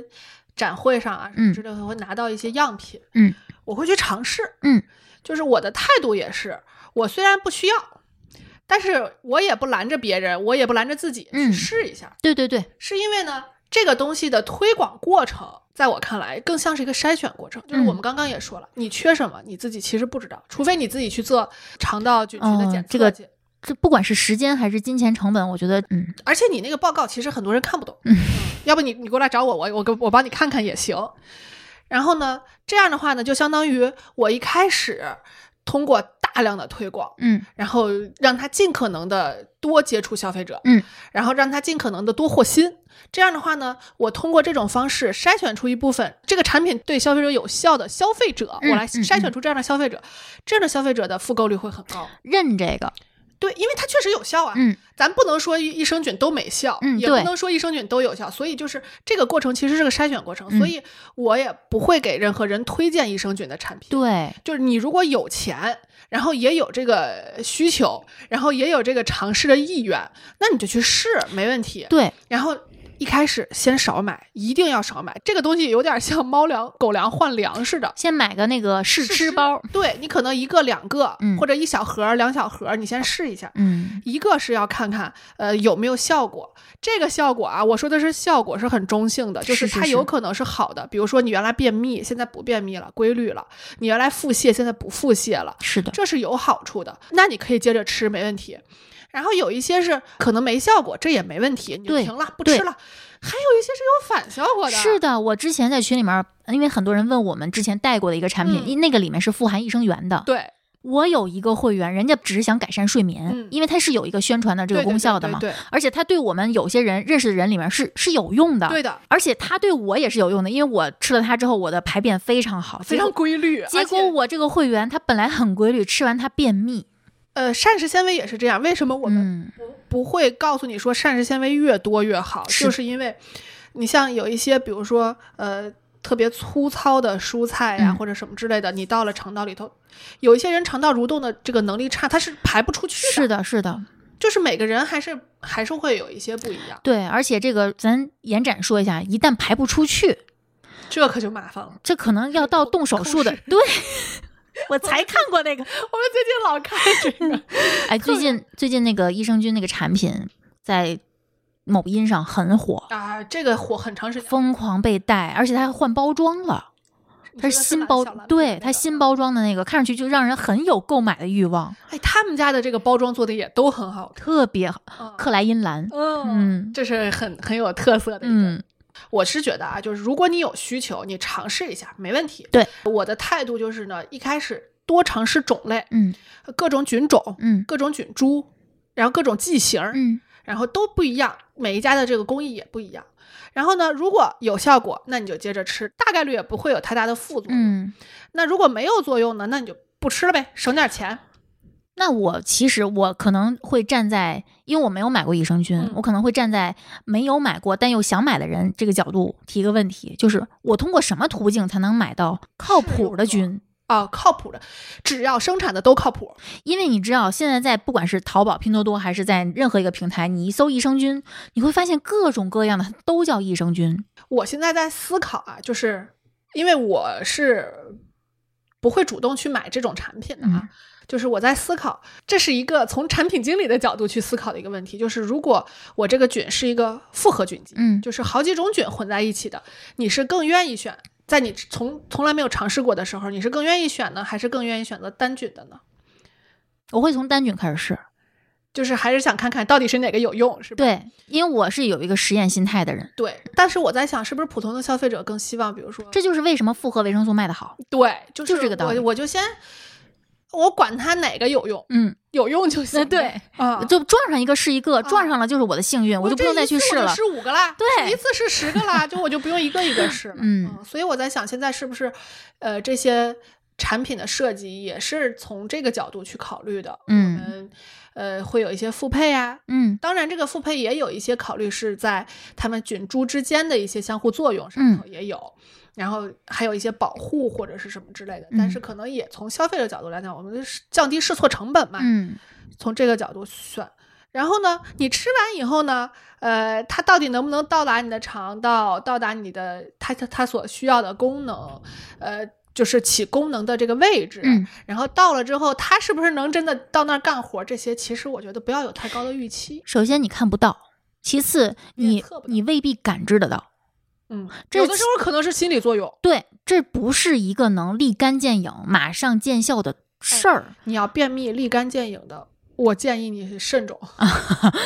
嗯，可能如果糖可能还行，但是它并不舒服，它不是那种吃完蔬菜、水果、谷物之后的那种通畅，嗯，它也是一种比较被动的排泄，只不过它可能不含什么蒽醌类物质，不会让你得什么肠道黑便。对。但这个东西从一个普通消费者来讲，他判断不出来。这可是处方啊！啊，我帮我妈买过，它是没有办法，就是通过你体感判断它里头嗯到底是通过乳果糖刺激你的，嗯还是通过药物刺激，这个嗯你是没有办法判断的。嗯就是还是我们原来的那个原则，就是大厂的，然后相对来说它也有一点底线嘛，别贪便宜，别贪立竿见影的效果。对嗯，然后还是尽量多践行健康生活。嗯，如果你就完全没有用那种健康生活的态度去生活，靠这个是你健康不起来的。对，这就是你你一边作一边补是没有用的。我们也没有在群里面跟任何一个人甩过特定益生菌的链接，其实对也是因为我们对这件事情也比较谨慎。是的，这个事情对于个体来说，其实，呃，不是一个个体链接，个体差异化太明是显的了，，嗯是的，的，不是说我们不想负责，也不是说我们是因为我们太想负责了对，。是嗯的，嗯，就是不能随便有一个结论就告诉大家，就这个东西特别像，呃，不是说我跟你说这个蔬菜一定要多吃，嗯，这么一个简单粗暴的结论就可以，嗯，太难了，对。然后这个不管是我们今天测的酸奶，还是我们刚才说的这个菌或者益生元，嗯就是任何一种补剂，嗯，就是我们为什么不是说优先推荐这些，而是优先推荐大家从天然食物中、果蔬、谷物中去去摄取，是因为你吃这些是有量的，是有对数的，对，你也不会因为吃了这些而产生一种上期我们说的光环效应，哎呦，嗯我我觉得自己其他的地方都可以完全被这个好处，我天天跟丽丽吐槽说，我现在饭量小，我都吃不够菜，我吃嗯够菜我就吃别的东西我都吃不下了，嗯，就是它会有一个互相牵扯的这么是一的个是的效果，而不是说好嘛，我来吃吃菜好是吧？嗯，我一天吃半包那个呃羽衣甘蓝粉，你试试，嗯，也不可能。打成糊吃，人也哎不、会那么吃的。对那个吃，你别看它只是一个被打成粉的蔬菜，真的，如果你摄入过量的话，也是会不舒服的。对的这个我也是，我都是给大家试过 的。坑我们都踩过了，啊不要再踩我们这种不要再踩哎，你们帮我们踩踩别的 坑， 咱们也交流交流，对吧？嗯，差不多了吧？这期行，哎呦，这期我们其实。别看我们一直在吃吃喝喝，一点儿都不解渴，现在口干舌燥，因为这东西实在是不解渴。而且很饱，一个是饱，一个是嗯，又不太高兴。我又不太高兴，我又我得赶紧喝点水。嗯，然后这个是，你看这期博士的输出量非常大，就是在博士正式这个开始他的旅程之前，我要压榨他一下，这是我最后一次压榨。然后接下来的节目呢，可能会用远程的方式，嗯啊或者是呃，丽丽单独呃， solo，或者你 solo 啊也哎我们行都会有可能，或者我请一些别的嘉宾、嗯啊，大家就是啊，敬请期待吧。嗯呃以后我肯们定嗯肯定会带来一些新的产，这这这个新的新节产目品的 新的节目的，如果有新产品，他们肯定会也会愿意买我们的。至少是良心咱的。咱们这种人啊，对吧？嗯。咱们这种人不配挣钱，就这么着吧。哎行，那这期就先跟大家聊到这儿。然后大家有想聊的，跟酸奶相关的，跟益生菌、益生元、合生元、后生元、后生元， 所有这些相关的，欢迎在群里面讨论，或者去评论区跟我们互动。嗯，然后如果有这个相关的从业者觉得哎我们快哪给我儿们补充一对，下觉得我们哪儿说的不对，说的不够，或者说我们哪儿可能有一些陈旧的信息对，欢迎跟我们刊物嗯啊然后有什么想让我们测的，就是火锅底料除外啊，啊，饺子除饺子除外。 就是我们能吃得动的啊哎，帮帮大家测一下也没问题。呃，下次再测，咱可得两头测了。呃，要么就等我回来，啊，大家慎重嗯啊，明年见吧。或者你去找我也行。啊，行嗯行，那我们这期就先聊到这儿，感谢大家收听，我们下期节目再见，拜拜拜感谢您收听本期节目。本期播客节目由津津乐道制作播出。你也可以在我们的官网 d a o 点 f m 找到我们的更多内容作品。如果您喜欢我们的节目，欢迎在微信、微博、朋友圈等社交媒体转发分享。您的分享对我们而言十分重要。如果您希望与我们互动，可以关注我们的微信公众号“津津乐道播客”，天津的津，欢乐的乐，道路的道。在关注后按提示操作，即可加入我们的听友社群。